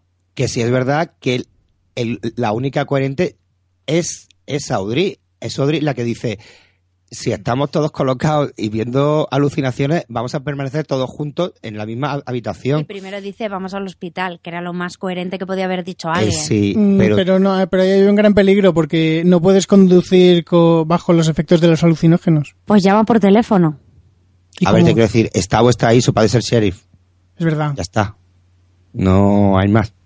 Bueno, yo, yo, ahora que estamos hablando ya de, de lo de la droga, de la ayahuasca y todo eso. La droga en el colacao. La droga en el de la droga en el colacao. de la droga en el, en el gin tonic este que les echa, eh, me, me sorprende mucho que, que Bárbara no sospeche de Estavo porque Estavo mira a Audrey en el momento en el que da el discurso y yo me imaginaba a Bárbara en plan de, le ha mirado, eso significa que él es el asesino, él es el que la está acosando le ha mirado justo en el discurso No, a Y le ha propósito. tocado la barriga. Es que sinceramente, yo de Estavo ahora mismo, o sea, es lo que dije, creo que tiene mucho que aportar a, a la serie, eh, pero no creo que sea el, el asesino.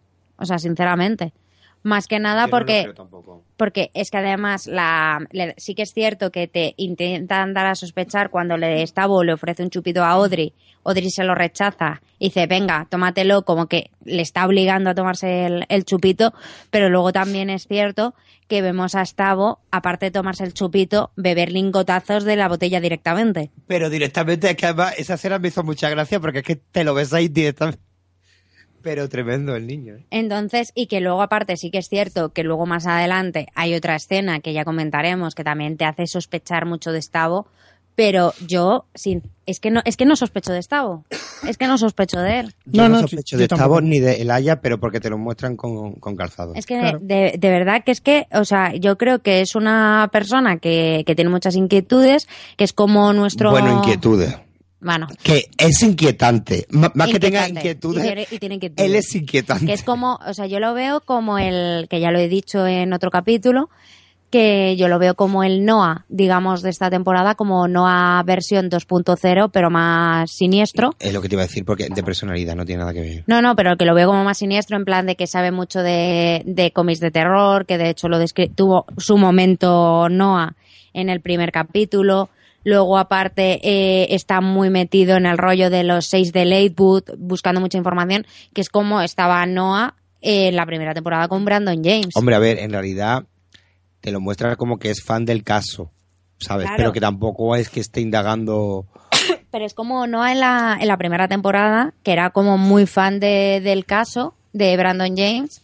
Y, y sí que es cierto que se han molestado en escuchar la morgue y en, hablar con la gente de, los seis de Lakewood y todo ese rollo. O sea, yo creo que es como, es como Noah, pero más siniestro.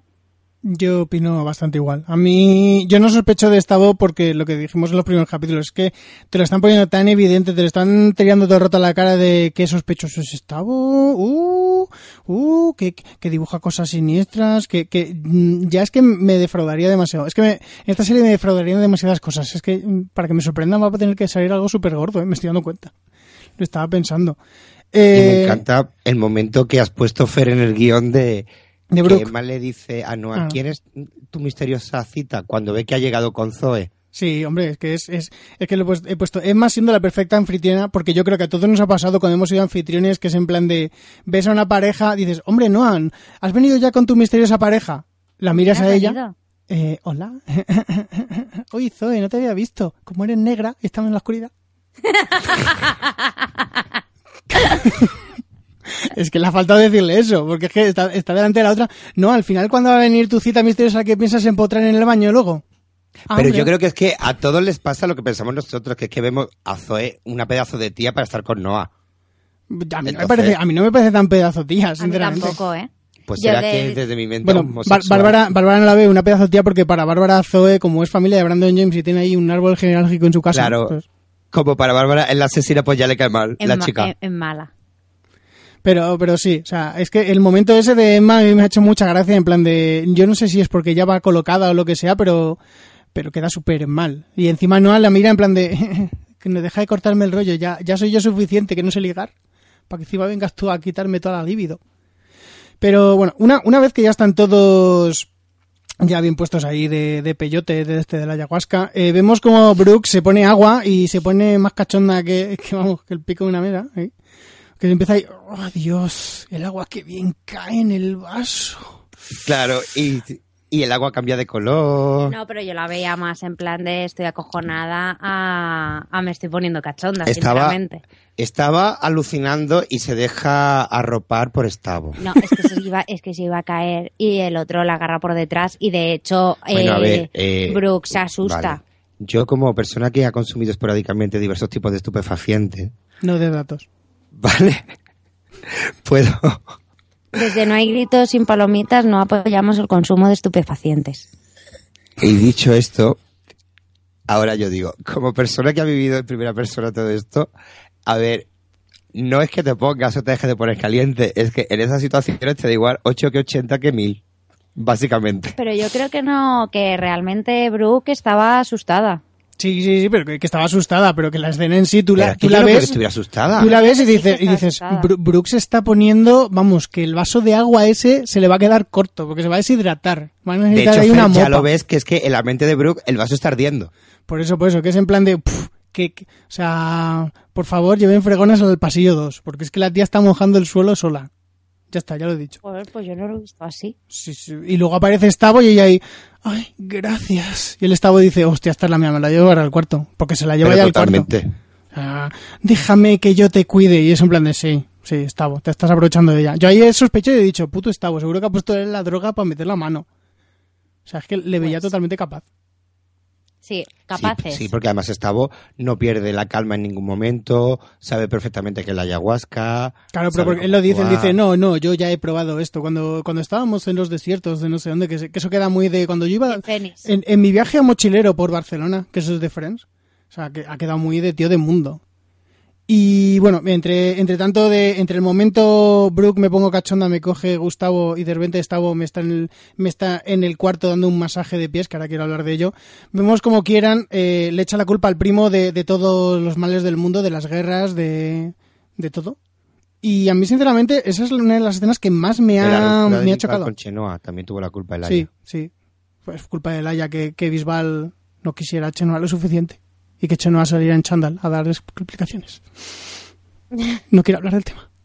Que quieran, quieran es que le echa la culpa toda al primo y yo ahí digo, pero a ver, es que eh, mm, no, no me cuadra nada con ninguno de los dos personajes, más allá de que al primo, a, a Elaya, no le conocemos de nada y nos lo están poniendo ya en plan eh, de, de tío super manipulador y nada, es que quieran mm, mm, no sé, es lo que he dicho antes, me, me están cambiando demasiado al personaje de una forma muy radical, al contrario que con Es que Brooke. Estaba drogado. Ya, pero Brooke también estaba drogada y seguía siendo más o menos el personaje que es ella. Kieran eh, cambia de capítulo a Es un capítulo. personaje muy errático, es lo que hablábamos antes. Claro. Que quizá la temporada pasada estaba mejor definido y que esta temporada está un poco a verlas venir. Claro. A ver qué pasa. Entonces, eh, no, me, no me está gustando mucho cómo están llevando lo de Kieran y, y que le eche la culpa de todo al primo. mm, yo creo que tienen que justificar en algún momento por qué eh, tiene esa animadversión por él. Porque Pues más porque el primo es idiota. Ya, ya, pero que en, ningún momento nos han, nos han dicho por qué. Kieran le odia tanto. Vale, que según Bárbara no, no, no es su primo, es An- Anthony de, Mingel- de Michelangelo, Vale. como se llama. Sí. que, que es la película esa de terror, que no quiero decir el nombre porque yo no soy como Bárbara, no me gusta spoilear las películas, a pesar de que sean muy famosas. Y bueno, llegamos a la escena que, que yo quiero hablar, que es eh, cómo Stavo es fan de Pulp Fiction y sabe que un buen masaje de pies eh, significa más que un masaje de pies. Porque le empieza Y a a mí me ahí- encanta que Brooke necesite imaginarse a Jake en sueños para que le diga, no, no te está ayudando, te quiere follar, Brooke. Sí, porque Brooke no, no sabe leer la línea, o sea, no, no, No, le entra pero de líneas. todas maneras, Brooke desde el principio le estaba diciendo, no, para, déjame en paz, me estás haciendo daño, para. Mm, sí, pero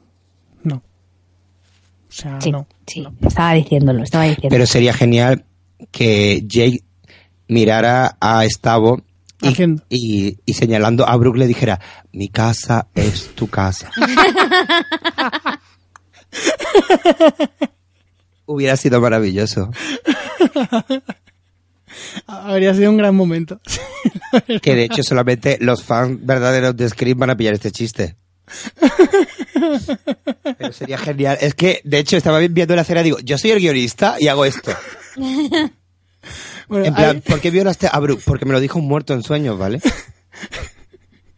aquí en, en esta escena hay una cosa que me ha gustado mucho que le he puesto en el, en el guion porque toda la escena del masaje de pies la vemos con imágenes en panorámico y de repente eh, quitan el panorámico en el momento en el que creo que era Kieran y Emma y abren, la, abren una puerta.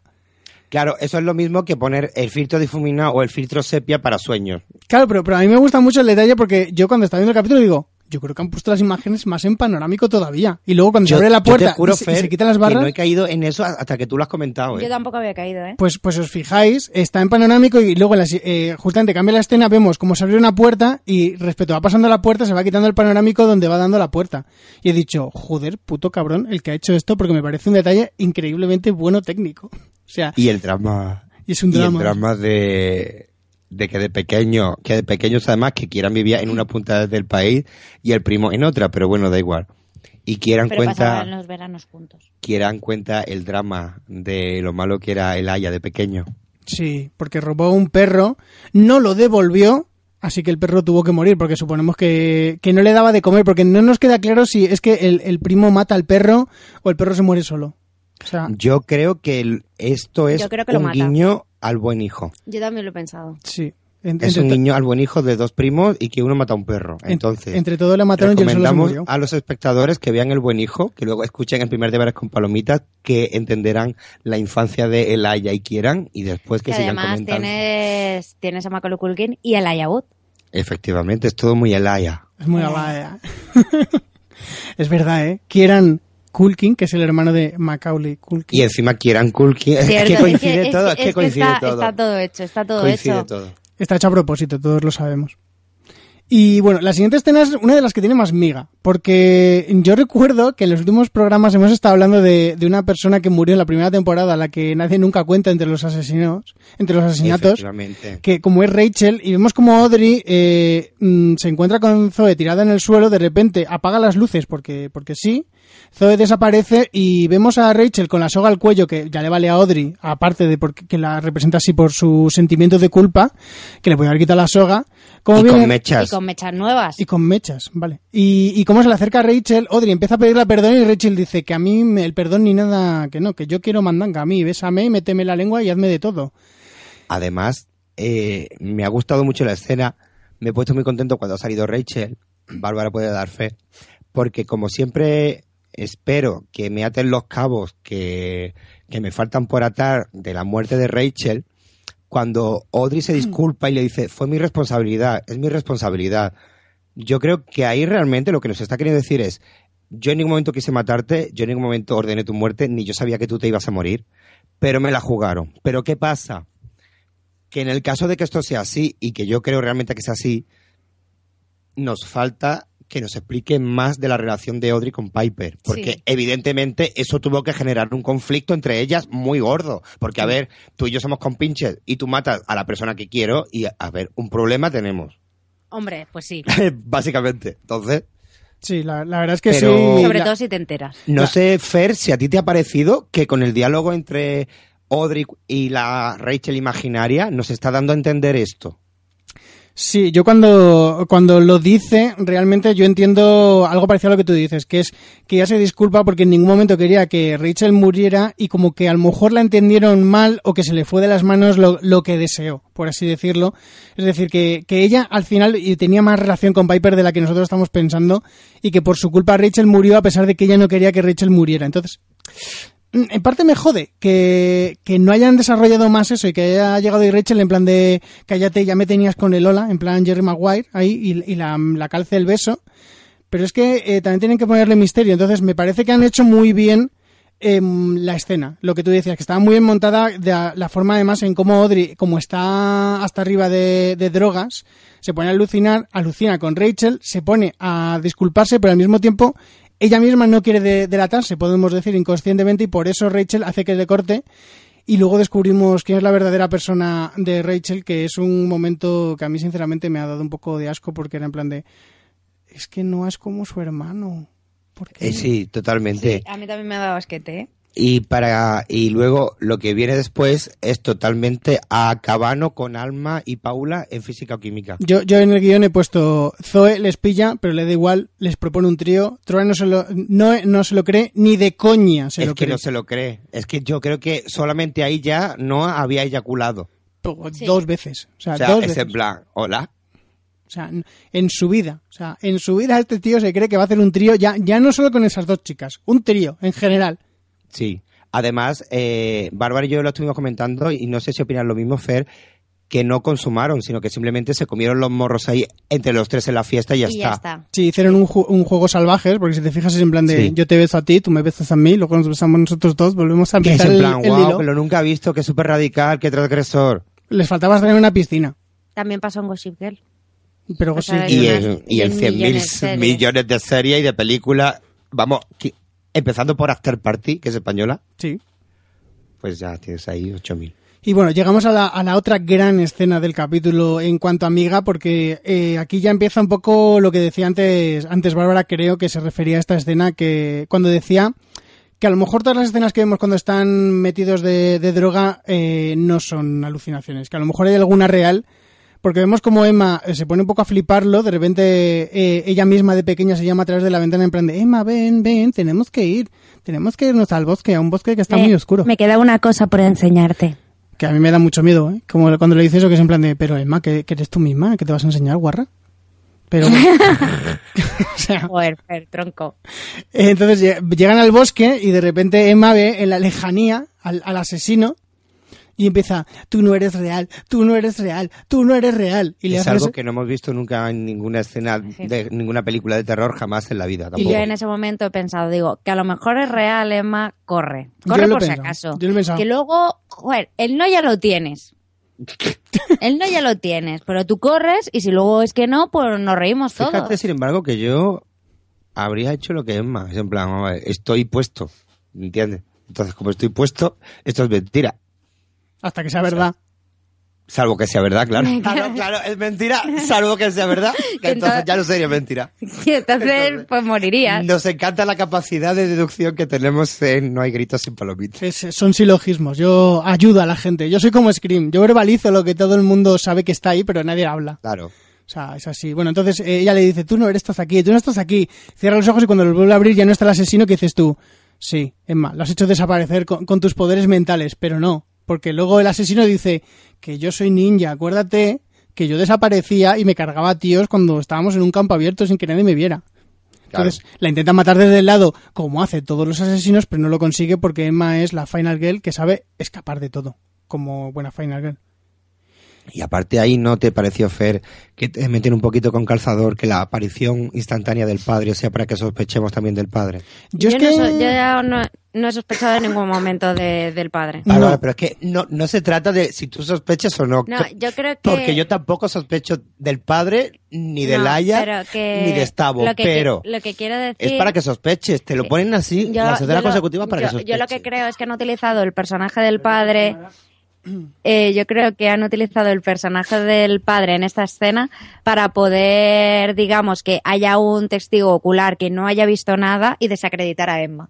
Mm, Yo creo que han usado al padre simplemente para cerrar la escena, porque no sabían cómo hacer que Emma se padre librara. leche hacía ahí. Es- Eso para empezar. Pues que quería hablar con Emma, que lo ha dicho antes cuando ha ido a su casa. Pues vengo después de las clases. Pero después de las clases no era por la noche mitad de una fiesta. Ya, pero habrá, se habrá enterado que la madre no estaba y habrá dicho, pues voy a ver a mi hija. Yo te voy a Y, decir, y la te voy a decir encuentra una cosa. Drogada, dando vueltas por el campo. Pues muy comprensivo es el padre, que porque Es que es un alcohólico. mi padre va a buscarme a mi casa. Bueno, a, a la casa. Y, y me encuentra dando vueltas por el bosque drogado. Y te digo yo que la reacción es un poquito diferente a la que tiene el padre de Emma, ¿eh? Claro, pero tú date cuenta que el padre de Emma es un alcohólico que ha pegado a su madre y, y que le ha abandonado durante muchísimo tiempo. Ahora no puede venir aquí a pedir cuentas. Porque le va a decir Emma, pues ¿sabes por qué me he drogado? Porque me abandonaste y me dejaste muchísimos años tirada. ¿Y sabes por qué me acosa un asesino? Porque ya te acosaron a ti antes. Efectivamente, Que lo sepas, papá. todo culpa tuya. A ver, yo tengo que decir una cosa. Después de las clases pueden ser las 12 de la noche, ¿vale? O sea, es un, es un término muy ambiguo. De vengo... El padre de Emma, que por cierto, en este capítulo me he dado cuenta de que es muy mono. Ay, Dios, Tom, por favor. O sea, estás mezclando ya datos, ¿eh? Es lo único mono de la serie, pero bueno, sigamos.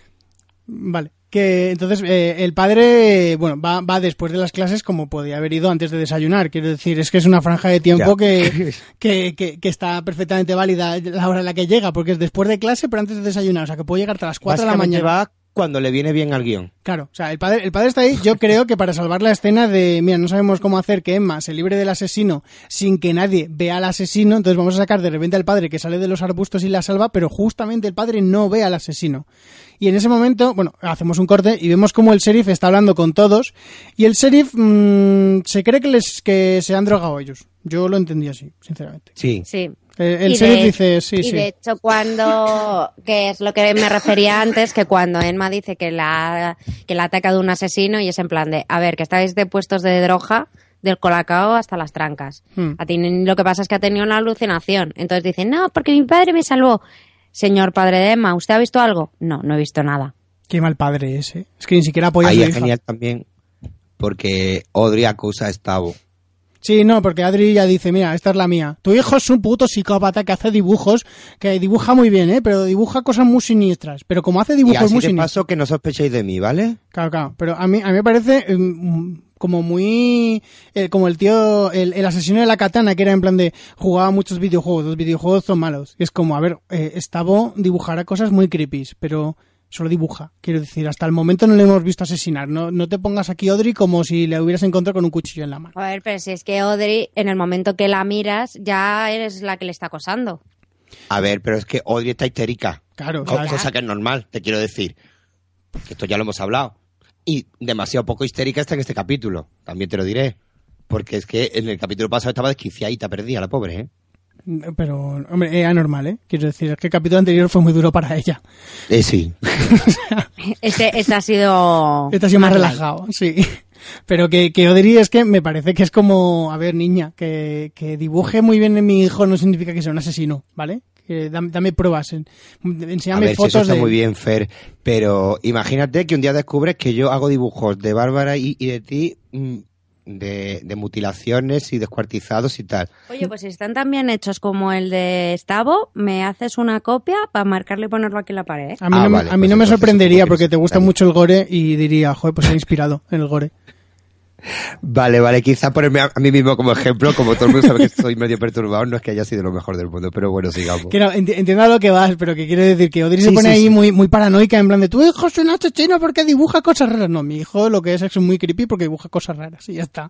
Bueno, no adelantemos acontecimientos que luego viene una escena. Vale, vale, pero que digo, en esa escena eh, es así. Ya, ya, sí, sí, sí. Bueno, entonces eh, entiendo, te entiendo. lo- luego vemos como el padre de Emma intenta mm, salvar algún barco y, y le dice a Emma, mira, casualmente te traía esta foto en la que sales tú de pequeña y yo jugando ahí contigo a hombros y éramos súper felices. ¿No quieres que volvamos a ser súper felices así? Luego, esa misma tarde tiré a tu madre por las escaleras, pero eso ya como que lo olvidamos, ¿vale? Es que, es que es totalmente así, es en plan, mira esta foto qué bonita y luego a tu madre le dio una paliza con el cinturón, pero eso obviémoslo.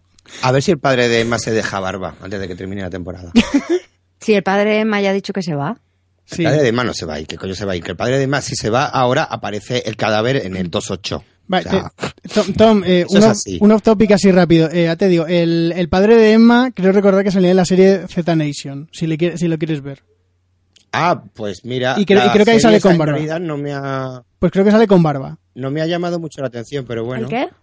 La serie de Z Nation, yo solo vi el primer capítulo, me pareció horriblemente malo. Es de, de la productora Asylum, es decir, es tipo Sarneido, que tú lo ves y dices, oh Dios mío, ¿qué, Sí. qué va a ser lo próximo Yo que os inventáis? Yo, como Fer, vi el primer capítulo y pasé de, de ver más.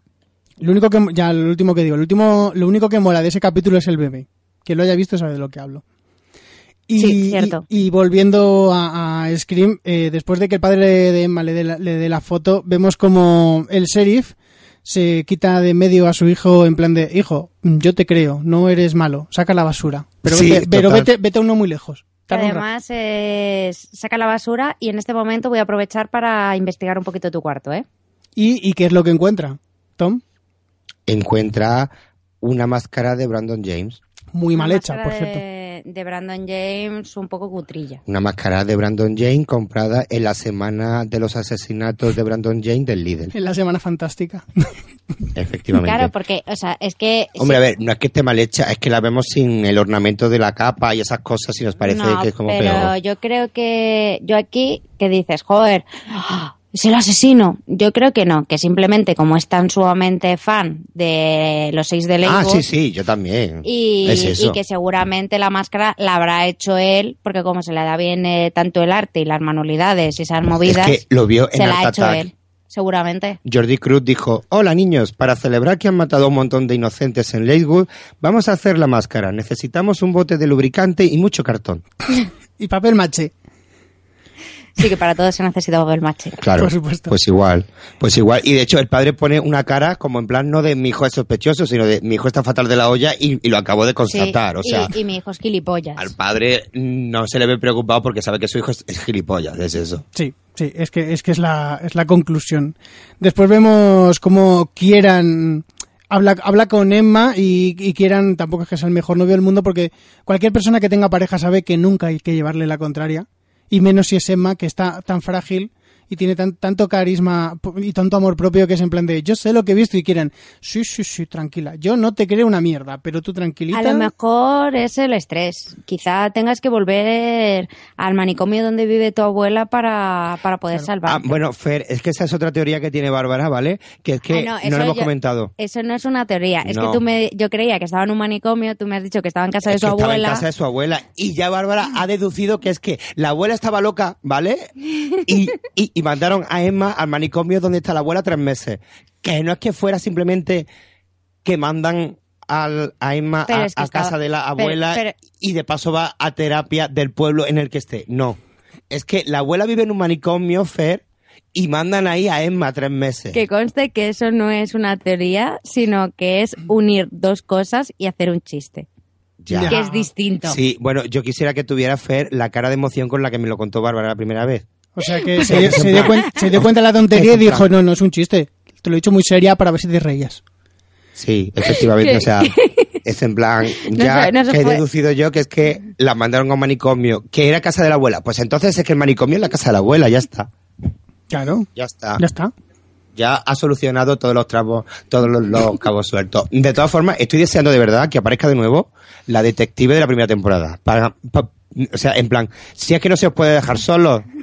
Si es que no se os puede dejar solo. Yo digo que va a salir en el, Ojalá en el quinto o sexto capítulo y solo va a estar un capítulo, igual que la temporada anterior. Va a hacerse, al final se va a hacer solo episódicos en Scream. Efectivamente. Y en un capítulo llegará y dirá el alcalde, no, esta tía la hemos vuelto a echar porque trabaja demasiado bien y, no tendríamos. Y, y descubrimos que también estuvo liada con el otro sheriff, ¿no? Que le gustan los Efectivamente, que estuvo liada con el otro serie también, porque aquí estuvo liada Pero con no mucho. estuvo, no estuvo liada con el otro serie. ¿Cómo que no? Así, ¿no? Con Sí. Ah, vale. con Sí, el- sí, sí. con Me la lo habéis dicho de tal forma que digo, pero que no estuvo liada. Ah, pero porque manejamos muy bien la ironía, Fer y yo. Claro, claro, es en, es en plan, va a venir para un solo capítulo y se va a descubrir que está también liada con el sheriff que hay ahora. Que es en plan, Claro, porque ah, es vale, que vale. le encantan los uniformes a, a esa chica, pero solo para devaluarlo y como algo erótico, ya está. para luego ir a, a las ciudades esas y trabajar mejor que ellos. No y muy bien cuando Fer eh, dice que el AI está escuchando las conversaciones por ahí detrás de las esquinas como Gorka en física o química. Pues igual. Eh, Pues del primo escucha detrás de las esquinas, cosas que está muy fea. Porque es que está muy feo espiar detrás de las esquinas. Y además es que a Elaya, ya nos adelantamos un poco, eh, le, le sale la jugada, le sale la jugada muy mal, porque quiere aprovecharse de que Emma, que está buscando a alguien que le crea, y dice luego en el instituto, yo te creo al 100%, yo vi al asesino, yo estaba allí. Y la tía le dice, venga, Es que sí. se lo ha montado muy mal. Sí. La- y Emma le dice, venga, sí, tío, vete a tu casa, duérmete un rato, mastúrbate, haz lo que quieras, pero a mí déjame en paz. Porque es que el, el Aya se lo monta muy mal, que es lo que decís. O sea, ya no le, no le valía con haberla mentido al principio del capítulo, sino que además luego el tío se está intentando meter en las bragas de ella de una forma demasiado descarada. De Y- todas formas, también es verdad que me que también me parece un numerito innecesario lo que monta Emma de en plan, porque tú me dijiste que tu primo quería una fiesta y no la quería. Vale, pero es que lo único que ha hecho el primo ha sido montar una fiesta que no ha hecho daño a nadie, verás. Bueno, daño le ha hecho a mucha gente porque hemos visto A ver. sufrirle a ellos. O sea, yo no, yo no sé cómo lo ves. Recordemos que es Emma, ¿sabes? También. Ya. Sí, hace, Que- es, es un poco rara. Que a ver si a partir del siguiente capítulo espabila, porque también Emma está un poquito desubicada esta temporada, ¿eh? Sí, sí, pero bueno, va- vamos a volver a las escenas que me he saltado, que, que son muy rápidas, que es el momento en el que llegan al instituto y Noah quiere tener la, la, la charla del día después con Audrey de, mira Audrey, ayer hicimos cosas, debemos hablar de ello. Y Audrey le dice, mira chaval, vete a tu puñetera casa, yo ya he sufrido mucho, mm, vete a darle el coñazo a Zoe. Y, y Y, no la cagues. y Noah hace, pues voy a ir a, a darle la charla a Zoe porque se ve que, que ella es la, la chica de mi vida. Y Zoe le hace preguntas tan difíciles como tú me quieres, la quieres más a ella. Esto es un drama. Pero que además tampoco tiene ningún sentido, porque en realidad no en ningún momento le ha dado a entender que esté enamorado de Audrey. Quienes vemos la serie sabemos que para nada está enamorado de Audrey. Y yo creo que Zoe simplemente es una excusa para quitarse, para quitarse a Noah de encima. Y Lo que- liarse con Emma, ¿no? lo- no, no, o sea, es en plan, se quita a... A ver si es verdad que yo sigo pensando que como es un poquito bicuriosa como Audrey, que le gusta a Emma y que está enamorada de Emma. Pero que yo creo que simplemente lo que hace, mira, me quito de encima a Noah porque a- anoche me molestó que se liara con Audrey, pero... Hombre, a lo mejor utilizó a Noah de excusa para liarse con Audrey. Claro, Y no porque le gustará a Audrey. Puede ser. Puede ser. A lo mejor Zoe Estaban ayer, todos ayer, pedo, ayer, po- estaban todos pedo. ayer probó a Audrey y ya no puede probar otra cosa. Ha Claro, a lo mejor le mola a Audrey. Además, date más. cuenta que cuando empieza la conversación con Noah y es en plan de, bueno, y ahora somos un trío o algo así, y como que se la ve en plan de que le mola la idea. Y luego cuando dice, no, no, vamos a quedar tú y yo solos, ya es en plan de, mira, que no, ¿eh? Porque es que yo, tú con Audrey, yo la, os veo así muy juntitos y paso. Ha rejuntado un poquito. Pero O sea que cuando la idea era un trío, sí. Pero cuando es solo con Noah, no. ¿No- ¿Nos pasa a vosotros que cuando Zoe empieza a hacerle las preguntas a Noah, ves a Noah como se le va, cada vez se va, se va rompiendo más por dentro en plan de no tengo ni puta idea de qué contestar?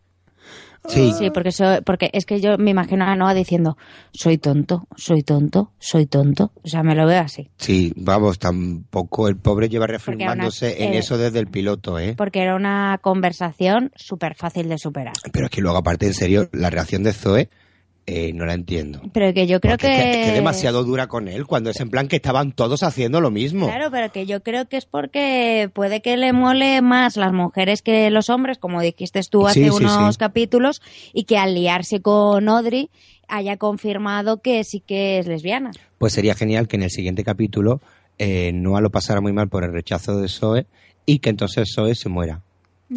Porque, no, en serio te lo digo, Fer, porque es que eh, me pega mucho, es un recurso muy típico de guion, de en plan, ahora estoy echando de menos a Zoe y me he portado muy mal con Zoe, que en realidad no se ha portado mal, pero no a lo pensará. Y justo cuando va a pedirle perdón por nada, la matan. No te preocupes. Si es así, Noah le pedirá consejo a Emma porque Emma es la, la mártir de la serie, la que se culpa de todo. O sea que. Que, que Emma, Emma le dará las clases magistrales en plan de no. Noah, tú cuando, ahora, a partir de ahora, vístete con ropa oscura, ve, mira mucho al suelo, si te preguntan contesta mal, Vete tres meses a casa de tu abuela. si es un psiquiátrico dice a la Bárbara y, y entonces sí yo, yo, yo creo yo creo que Noah va a sufrir y a ver a mí me molaría que mataran a Zoe la verdad pero pero por ahora no lo veo yo Estamos creo que deseando que maten a Zoe, la No, pobre. Yo no, porque creo que es la mala. Yo creo que si muere no va a morir en el siguiente a lo mejor muere como como hicieron con el chico este con blanquito que ahora no me sale el nombre Con- Will. Con, Will, que le mataron en el séptimo, si no recuerdo mal. A lo mejor a, a Zoe la matan en el séptimo con una muerte súper épica y a partir de ahí empieza Bueno, otra vez el, el subidón. Recordemos que esta temporada eh, tiene 12 capítulos. Vale, pues, pues le matan en el octavo, ¿vale? Ya está, pasamos. Vale, bueno, eso quiere decir que solo vamos por el 40% de la 12 o temporada. 14. Fíjate que, que me- nos lo dijeron el otro día por Twitter y se me ha vuelto a pirar la pinza. Por Twitter nos dijeron que 12, pero yo Ah, entonces que no 12. lo sé exactamente. Bueno, pues vamos a pensar bueno. que, son, que son 12. La, la siguiente escena, que ya estamos a punto de terminar el capítulo, es cuando Estavo le, le pide salir a Brooke, que es un momento muy bonito, que ya, no, ella no le rechaza, pero tampoco le dice que sí. Es en plan Es de, "Po- que- podríamos ir a tomar algo y ella. "Mm, Vale. Básicamente Mm, bueno, le dice, mira tío, si de todas formas hacemos una fiesta, nadie te invita y tú apareces, También. pues estoy convencida de que yo, aunque no te quiera ver, voy a coincidir contigo por ahí. Entonces pues ya te veré y, y te diré, hi, what's going on? Y ya está. Igual es coñón. Ay. bueno, Pero eh, yo creo que a Brooke le, le mola un pelín. Sí. No, no lo sé. Yo, Yo creo que le mola que un sí. pelín, Yo porque le que- recuerda a Jackie Jackie. Yo creo que el masaje de pies ha hecho... Sí, vamos, que se nota que lo que hemos hablado antes viendo el capítulo, que le gustarán los, los latinos, Claro. que, que dirán, pues como no tengo cerca a Mar Anthony, pues este mismo. Se puede liar con el sheriff, ¿eh? O sea que... Pues sí, se puede montar ahí una trama de, de algo intergeneracional. Claro, Y luego el, el señor Branson pega al sheriff porque... porque Esa es otra. El señor Branson apareció y desapareció. Ya Pero- está. O sea, este apareció para tener la escena en la que acosa a Brooke en el cine y ya está. Es que en este capítulo no era necesario el señor Branson. Bueno, no era necesario en plan... En fin, que no... En el capítulo pasado tampoco era Tampoco necesario, era- pero bueno. Tampoco era necesario... Aunque quiero recordar que a mí me gustó, ¿eh? Que me gustó Sí, que sí. apareciera por el tema de los cabos sueltos. Ya solo tenemos cabos sueltos de Rachel, que no lo terminan de cerrar, y la detective que apareció en la primera temporada. Ya, pero esa no te lo van a cerrar. o Que sí, sea, que esa volverá a seguir salir. manteniendo la fe. Va a volver a A salir en el próximo capítulo por el cadáver que van a encontrar en la siguiente escena que vamos a comentar, que es la de el momento, vam- vamos a ver las, las finalistas que yo, eh, ah, como veis en el guion, yo no sabía que eran finalistas, entonces he puesto a mejor peinado o algo así, porque es que yo sinceramente no sabía que eran finalistas. A Damas del Eran- Lago. Eran, eran las que iban a decir en ese momento, porque en el capítulo anterior vemos que son como 14 o 15 chicas, y en este dicen los finalistas, eh, en plan, y eligen a las 5. Que es en plan que Brooke ya lo sabía porque como su padre es el alcalde Sí, y su padre le dice B, es en plan, uy, qué sorpresa, soy finalista. Sí, se la ve muy sorprendida. Y le, y le dice a Zoe, tú no te preocupes porque tú también vas a salir. Y Zoe está Y súper... esa es otra que Zoe dice yo. ¿Por qué?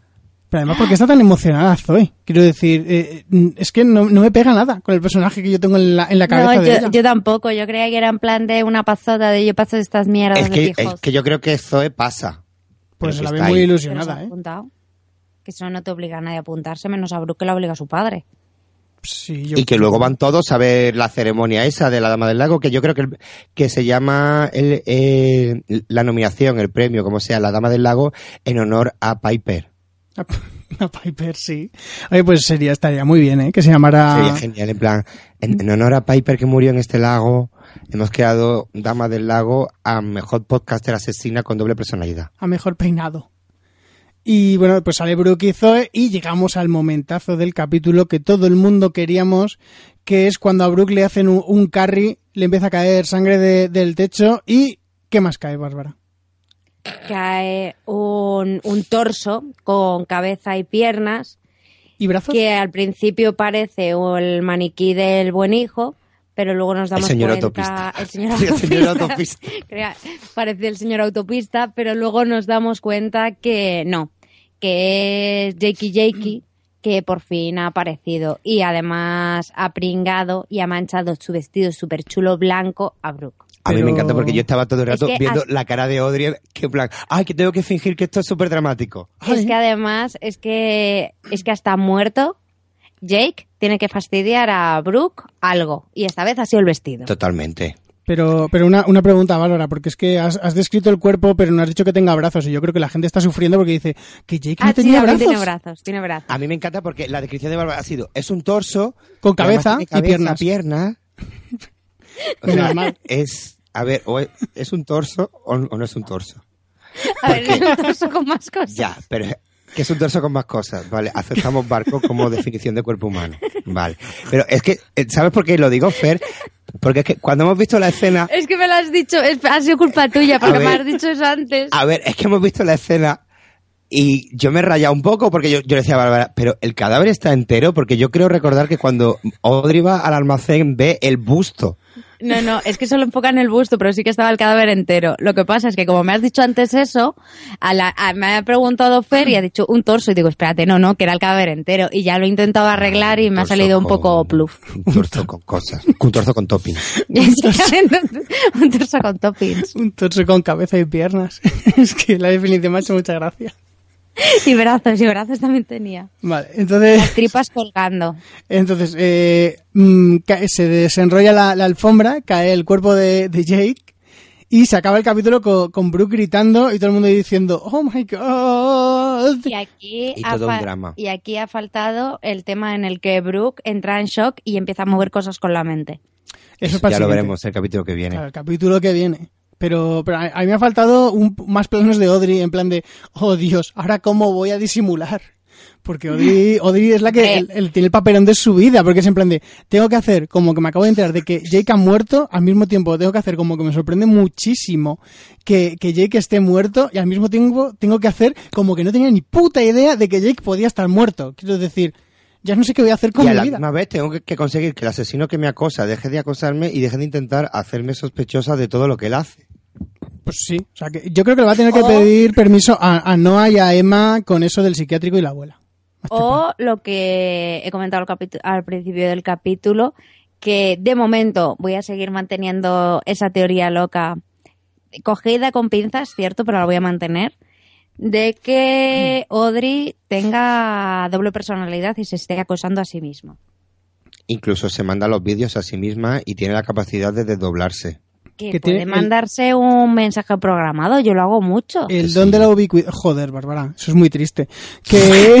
O que, o simplemente que ella cree que esté viendo a- que está viendo algo que realmente no está ahí. Vale, pero entonces el asesinato del motel, ¿me lo puedes explicar? Y Pero todo sí. el momento cuando le llama, que pero, enfoca... pero que ya hemos hablado de ese momento Pero es que entonces, antes. ya, pero es que eso no cuadra con lo que estás diciendo. que- Que sí, que hay más asesinos, sí, que eso es como que el cura que te dice ten fe, que sí, igual. que, que, a ver, lo del momento motel, no me voy a- eh, o sea, solo diré Pobre chaval del que motel, que además, ¿qué culpa tenía aquí de nada? Que no era padre, ni tío, ni primo, ni cuñado de porque Brandon sabía James. que Audrey era amiga de Piper. Bueno, O sea, ese es el pecado que había cometido. Ya, pero entonces, el asesino que leche quiere matar al, al del motel si le conviene que acusen a Audrey. Claro, por eso que puede que Audrey se esté protegiendo a sí misma. Que sí, y tiene capacidad de desdoblarse, de chantajearse a sí misma, porque Pero que- acuérdate que... todo, que, que luego le dice, esto es por llamar a la policía. Que por llamar a la policía le hace Porque chantaje se, con el está- vídeo. porque se está autocastigando. No, yo no creo. Bueno, Porque- a ver, por ah. el síndrome de culpabilidad. por, por el favor. síndrome de culpabilidad es un síndrome nuevo psiquiátrico que ha descubierto Bárbara. Bueno, el complejo de culpabilidad o como se diga, me habéis entendido. Por, por favor, dejar de desvelar las tramas del libro que está escribiendo Bárbara. O sea, es que estáis desvelando demasiados datos y luego no vamos a sacar rentabilidad a ese libro. ¿Vale? O sea, que Bárbara cree eso. En el libro nos lo explicará mejor Tom. Yo, yo creo en ella. Yo creo en la inventiva de Bárbara. I believe I can fly. I believe I can fly. Sí, ella también lo cree. Pero, pero bueno, entonces Sobre ya... todo con la ayahuasca. Con la ayahuasca, ya ves. Con la ayahuasca piensa que puede volar y que se puede colgar y que puede hacer de todo. Pero bueno, eh, conclusiones finales. Eh, yo quiero saber vuestras apuestas, porque en este capítulo mm, tampoco es que nos hayan puesto demasiadas pistas de quién puede ser el asesino. Así que, Tom, ¿cuáles son tus apuestas y tu conclusión del capítulo? Mis apuestas sigue siendo la madre de Laia, por decir algo, básicamente, porque no tengo ahora mismo ninguna prueba, solo que salió en el segundo capítulo de la temporada y que es el único personaje del segundo capítulo de la temporada que no nos, que, que no nos meten con calzador que es sospechoso, cosa que sí sucede con el Aya y que sí sucede con el padre de Emma.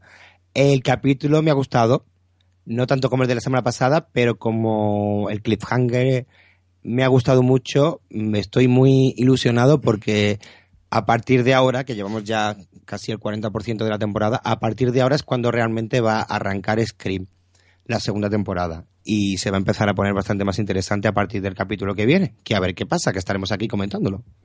Y bueno, Bárbara, ¿tus previsiones o quién piensas que es y la conclusión del capítulo? Bueno, eh, mis apuestas siguen siendo Zoe. Y, y esta vez añado al ranking de apuestas a doble personalidad de Audrey. Eh, mis, que Tom no lo ha comentado, pero mis siguientes muertos siguen siendo eh, el padre de, de Emma o el sheriff. Y luego el capítulo me ha gustado muchísimo. Además, me gustan muchísimo los homenajes a las películas de terror que ha hecho, como, vamos, como hemos ido comentado, como ha sido El Buen Hijo, como ha sido Carrie. Bueno, el homenaje del buen hijo lo hemos sacado nosotros pero con es, pinza. pero lo es. Pero estaba Lo es. claro en ahí en el guion. Tom. claro. Estaba claro. Entonces, el, el buen hijo, eh, Carrie, y, y es eso, y me, me gusta mucho que. O sea, y sobre todo me ha gustado mucho cómo, eh, cómo Brooke sigue tomando poco a poco un poco de protagonismo. Y yo creo que a partir de este capítulo, el personaje de Brooke va a tomar más importancia. Joder, más le vale, porque con el final que ha tenido de capítulo, si no coge importancia eso, ahora. por eso. Sí, o sea, porque a si el capítulo que en- viene es, es una seta, sería en plan, Cari, Hombre, puede que sea que una. te ha caído un muerto encima, ¿vale? Pues a lo mejor por eso se convierte en seta, ¿sabes? Mm, Pero vamos, que muy bien. Ya te digo, para, eh, pues eso, resumiendo, el capítulo súper súper bien. Zoe, Audrey asesinas y El cadáver de Jackie Jackie tendría ya que oler un poco, ¿no? bastante. Porque Pero el cadáver de Jackie Jackie, el me- tiempo de la serie, ¿cuánto llevo muerto, Fer? Tú has hecho la cuenta porque yo intento averiguarlo, pero A ver, pero date cuenta que he estado la mayor parte de ese tiempo con ambientadores de pino. Ah, cuidado, que eso, eso disimula muy bien el sabor. El sabor. Sí, Ahora también. lames cadáveres, Fer. No, solo me los como. Ah, vale. O sea, lamer para qué? Si está más rico. necrofagia. Sí. Y coprofagia, sí. Coprofagia también. ¿Y tú, Fer? Eh, bueno, yo me voy a sumar al carro de Tom porque realmente eh, solo se me ocurre sospechar de la madre, de Laia, porque es que es el único Pero si personaje. no sale.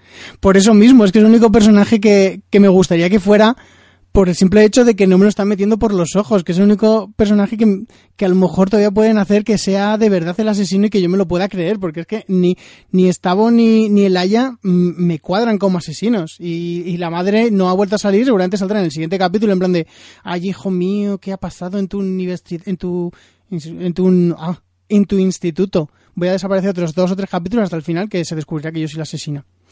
Eh, yo muertes, eh, espero que se muera Zoe, no creo que se muera el sheriff porque sería repetir lo mismo en la temporada anterior y, no creo que vayan a hacer eso. El padre de Emma, sinceramente, si no se lo cargan, mm, no sé para qué cojones le han traído la serie. Y, el capítulo a mí la verdad es que me ha gustado, pero me ha parecido mm, que ya hemos empezado los capítulos un poco de relleno. El capítulo tiene un gran cliffhanger, sí, pero el resto del capítulo, aparte de que es muy entretenido, me ha parecido que... No aporta nada, Que no aporta razón. nada, claro, que es muy de relleno, sí, sí. muy entretenido, muy relleno hasta el final. Que tampoco me parece mal, porque joder, son 12 capítulos y la temporada anterior los capítulos de relleno se notaba que eran de relleno, pero, pero tampoco te aburrían de decir, "Brr, es que no puedo ver el siguiente. No, no, si es que de hecho es lo que tú dices, Fer, que este capítulo es mm, más o menos de relleno, pero que está entretenido. Claro. Está en- entretenido solamente porque la trama de la droga en el colacao no se parece divertida. Pero que Sí, en realidad No, hombre, porque, muy- porque ap- aporta cosas como lo de Rachel con la soga, el trío que no es trío, el asesino que puede ser real o no. O sea, te, te tiene detallitos que. que Rachel que se ha hecho mechas desde el más allá, no se nos olvide. Hombre, a Cierto. ver, en el más allá seguro que también hay peluquerías. Tendrá que cortarse el pelo y eso, ¿no? No lo sé. Pero bueno, que eh, sí, lo que es el capítulo es de relleno, pero me parece un capítulo muy entretenido y muy al nivel de lo que decías tú, Tom. Eh, al nivel del primer capítulo de la temporada, que ya me parece bastante buen nivel para un capítulo de relleno, sinceramente. Y Eh, sí, porque es eso. De los cuatro capítulos, el segundo y el tercero han sido los mejores en nivel de, de ritmo y de cosas que pasan interesantes en la trama. Mm. Pero estoy ilusionado porque estoy convencido de que a partir del capítulo 5 ya empieza la chicha, ya se ha desvelado todo, nos ha caído literalmente un muerto encima. Ya por Sí. fin, menos mal. Ya por fin Yo está que claro no que, ha empezado un- todo de nuevo. ya, va- ya explota no la a trama. un cadáver nunca. Sí, sí, ya, ya va a explotar la trama por fin y, y veremos qué pasa, porque ahora ya cambian totalmente la, la situación, porque a- dejamos de mm, dejamos de que sea solo Audrey la persona que sabe que hay un nuevo asesino para que el resto empiecen otra vez a investigar y que Emma se vuelva otra vez loca. Claro, pero ten en cuenta que Audrey puede volverse incluso más loca, porque ella lo que sabe no lo puede decir. Sí, pero que ya, ya entramos en, en otro juego. Ya empezamos el, el segundo tiempo, que es lo que dices tú, Tom, que ya arranca por fin el partido y vemos como Emma, como Noah, como supongo que Stavo, Kieran y Elaya y Brooke van a estar investigando quién es el asesino, mientras que Audrey va a estar al mismo tiempo eh, quitando, intentando que ellos no descubran qué qué es lo que la vincula ya con el asesino. Entonces, tenemos ahí un juego del gato y el ratón que yo creo que, que si lo llevan bien va a ser muy disfrutable el resto de capítulos. Sí, yo creo que va a dar bastante juego. Bueno, no sé si queréis decir alguna otra cosa más del capítulo. Que muchas ganas de ver el siguiente. Sí, Pues sí, yo, yo también coincido. Así que vamos a escuchar los métodos de contacto y nos despedimos. Nos podéis encontrar en nuestra página web nohaycinesinpalomitas.com, en nuestra cuenta de Twitter, arroba cine y palomitas, y también estamos en Facebook y Google Plus como No hay cine sin palomitas. Y nos podéis escuchar, aparte de nuestra página web, en iVoox y iTunes en el canal de No hay cine sin palomitas. Y si queréis enviarnos vuestras ideas, propuestas o simplemente quejas, nos podéis escribir a nohaycinesinpalomitas.gmail.com. Bueno, Bárbara, ¿dónde pueden contactar contigo? Pues también pu- pueden contactar en mi cuenta personal, que es arroba luxbardj, luxbardj, que cada vez, como os estáis dando cuenta, voy escribiendo un poquito más. Y antes de seguir despidiéndonos, para que no se nos olvide, eh, quería comentar que, como sabéis, dentro de unos meses eh, salen las candidaturas para eh, mejor podcaster, mejor podcaster masculino o femenino, mejor podcast de cine y televisión y mejor podcast revelación. Eh, nosotros nos hemos inscrito con la esperanza de estar nominados, así que si queréis nominaros, por favor, inscribiros, que es gratuito, en la asociación podcast.es, que no os va a costar nada. Esta semana, ser posible, más que nada porque si no, no os van a dejar votar. Y cuando salgan las candidaturas, eh, votarnos. Sí, hacerse, hacerse simpatizante es gratuito, lo que cuesta dinero es socio, o sea que con hacerte simpatizante puedes votar en la primera ronda, que es llevarnos a- hasta los finalistas, y yo con llegar a los finalistas, vamos, es que os monto una fiesta a todo el mundo que se haya hecho simpatizante. Queda aquí grabado. Sí, sí, sí, o sea, eh, llevamos dentro de además muy poquito, va a ser nuestro primer aniversario siendo un, un podcast, no este que es nuevo, sino el concepto No hay cine sin palomitas. Y estamos muy contentos y muy orgullosos de, todo el trabajo que estamos involucrando que realmente lo hacemos por vosotros, por, por la gente que nos escucháis, por la gente que nos estáis comentando en, en cada capítulo nuevo que sacamos, tanto en este de No hay gritos sin palomitas, como en el de No hay cine sin palomitas, como No hay doctor sin palomitas y como deberes con palomitas, que las palomitas nunca sobran. Nunca, nunca. Así que, que es eso, que estamos muy, muy contentos de toda la acogida que nos estáis brindando y, y que si nos hacéis este pequeño favor de haceros simpatizantes y apoyarnos en las candidaturas, eh, nosotros os lo vamos a agradecer en el alma y os montaremos una fiesta con lluvias de palomitas. Muy bien. Queda, queda dicho, yo también Luego apoyo por la noche, petición. Otra con lluvia dorada. Bueno, ya Bueno, eso yo no lo prometo. es, ne- es negociable, Tom. Cada uno negocia su parte. Tú si quieres hacer una lluvia dorada, pues si la otra persona está de acuerdo, no la vamos a obligar tampoco. Y bueno, ya cerramos la, la parte de spam. Tom, ¿dónde pueden contactar contigo? Conmigo pueden contactar en mi Twitter personal, tom-clad. eh, y también estoy en perdidosenlatele.com y en el cajondesastre.com, donde hablo de tele, de realities y de todo un poquito. Muy bien. Eh, conmigo pueden contactar en Twitter como FGilAlar, que a pesar de que me empieza a poner al día con cosas, eh, esta semana no he podido. O sea que Tom, te- una semana más tengo que decir que me estoy poniendo al día con muchas cosas, como a ti te gusta que diga. Y Claro nada, que sí. quedamos para la próxima semana todos, vosotros oyentes y tú, Tom y Bárbara. Y nada, os insto para la próxima semana. Hasta luego. Hasta Chao. luego. What to make connect to your end. To make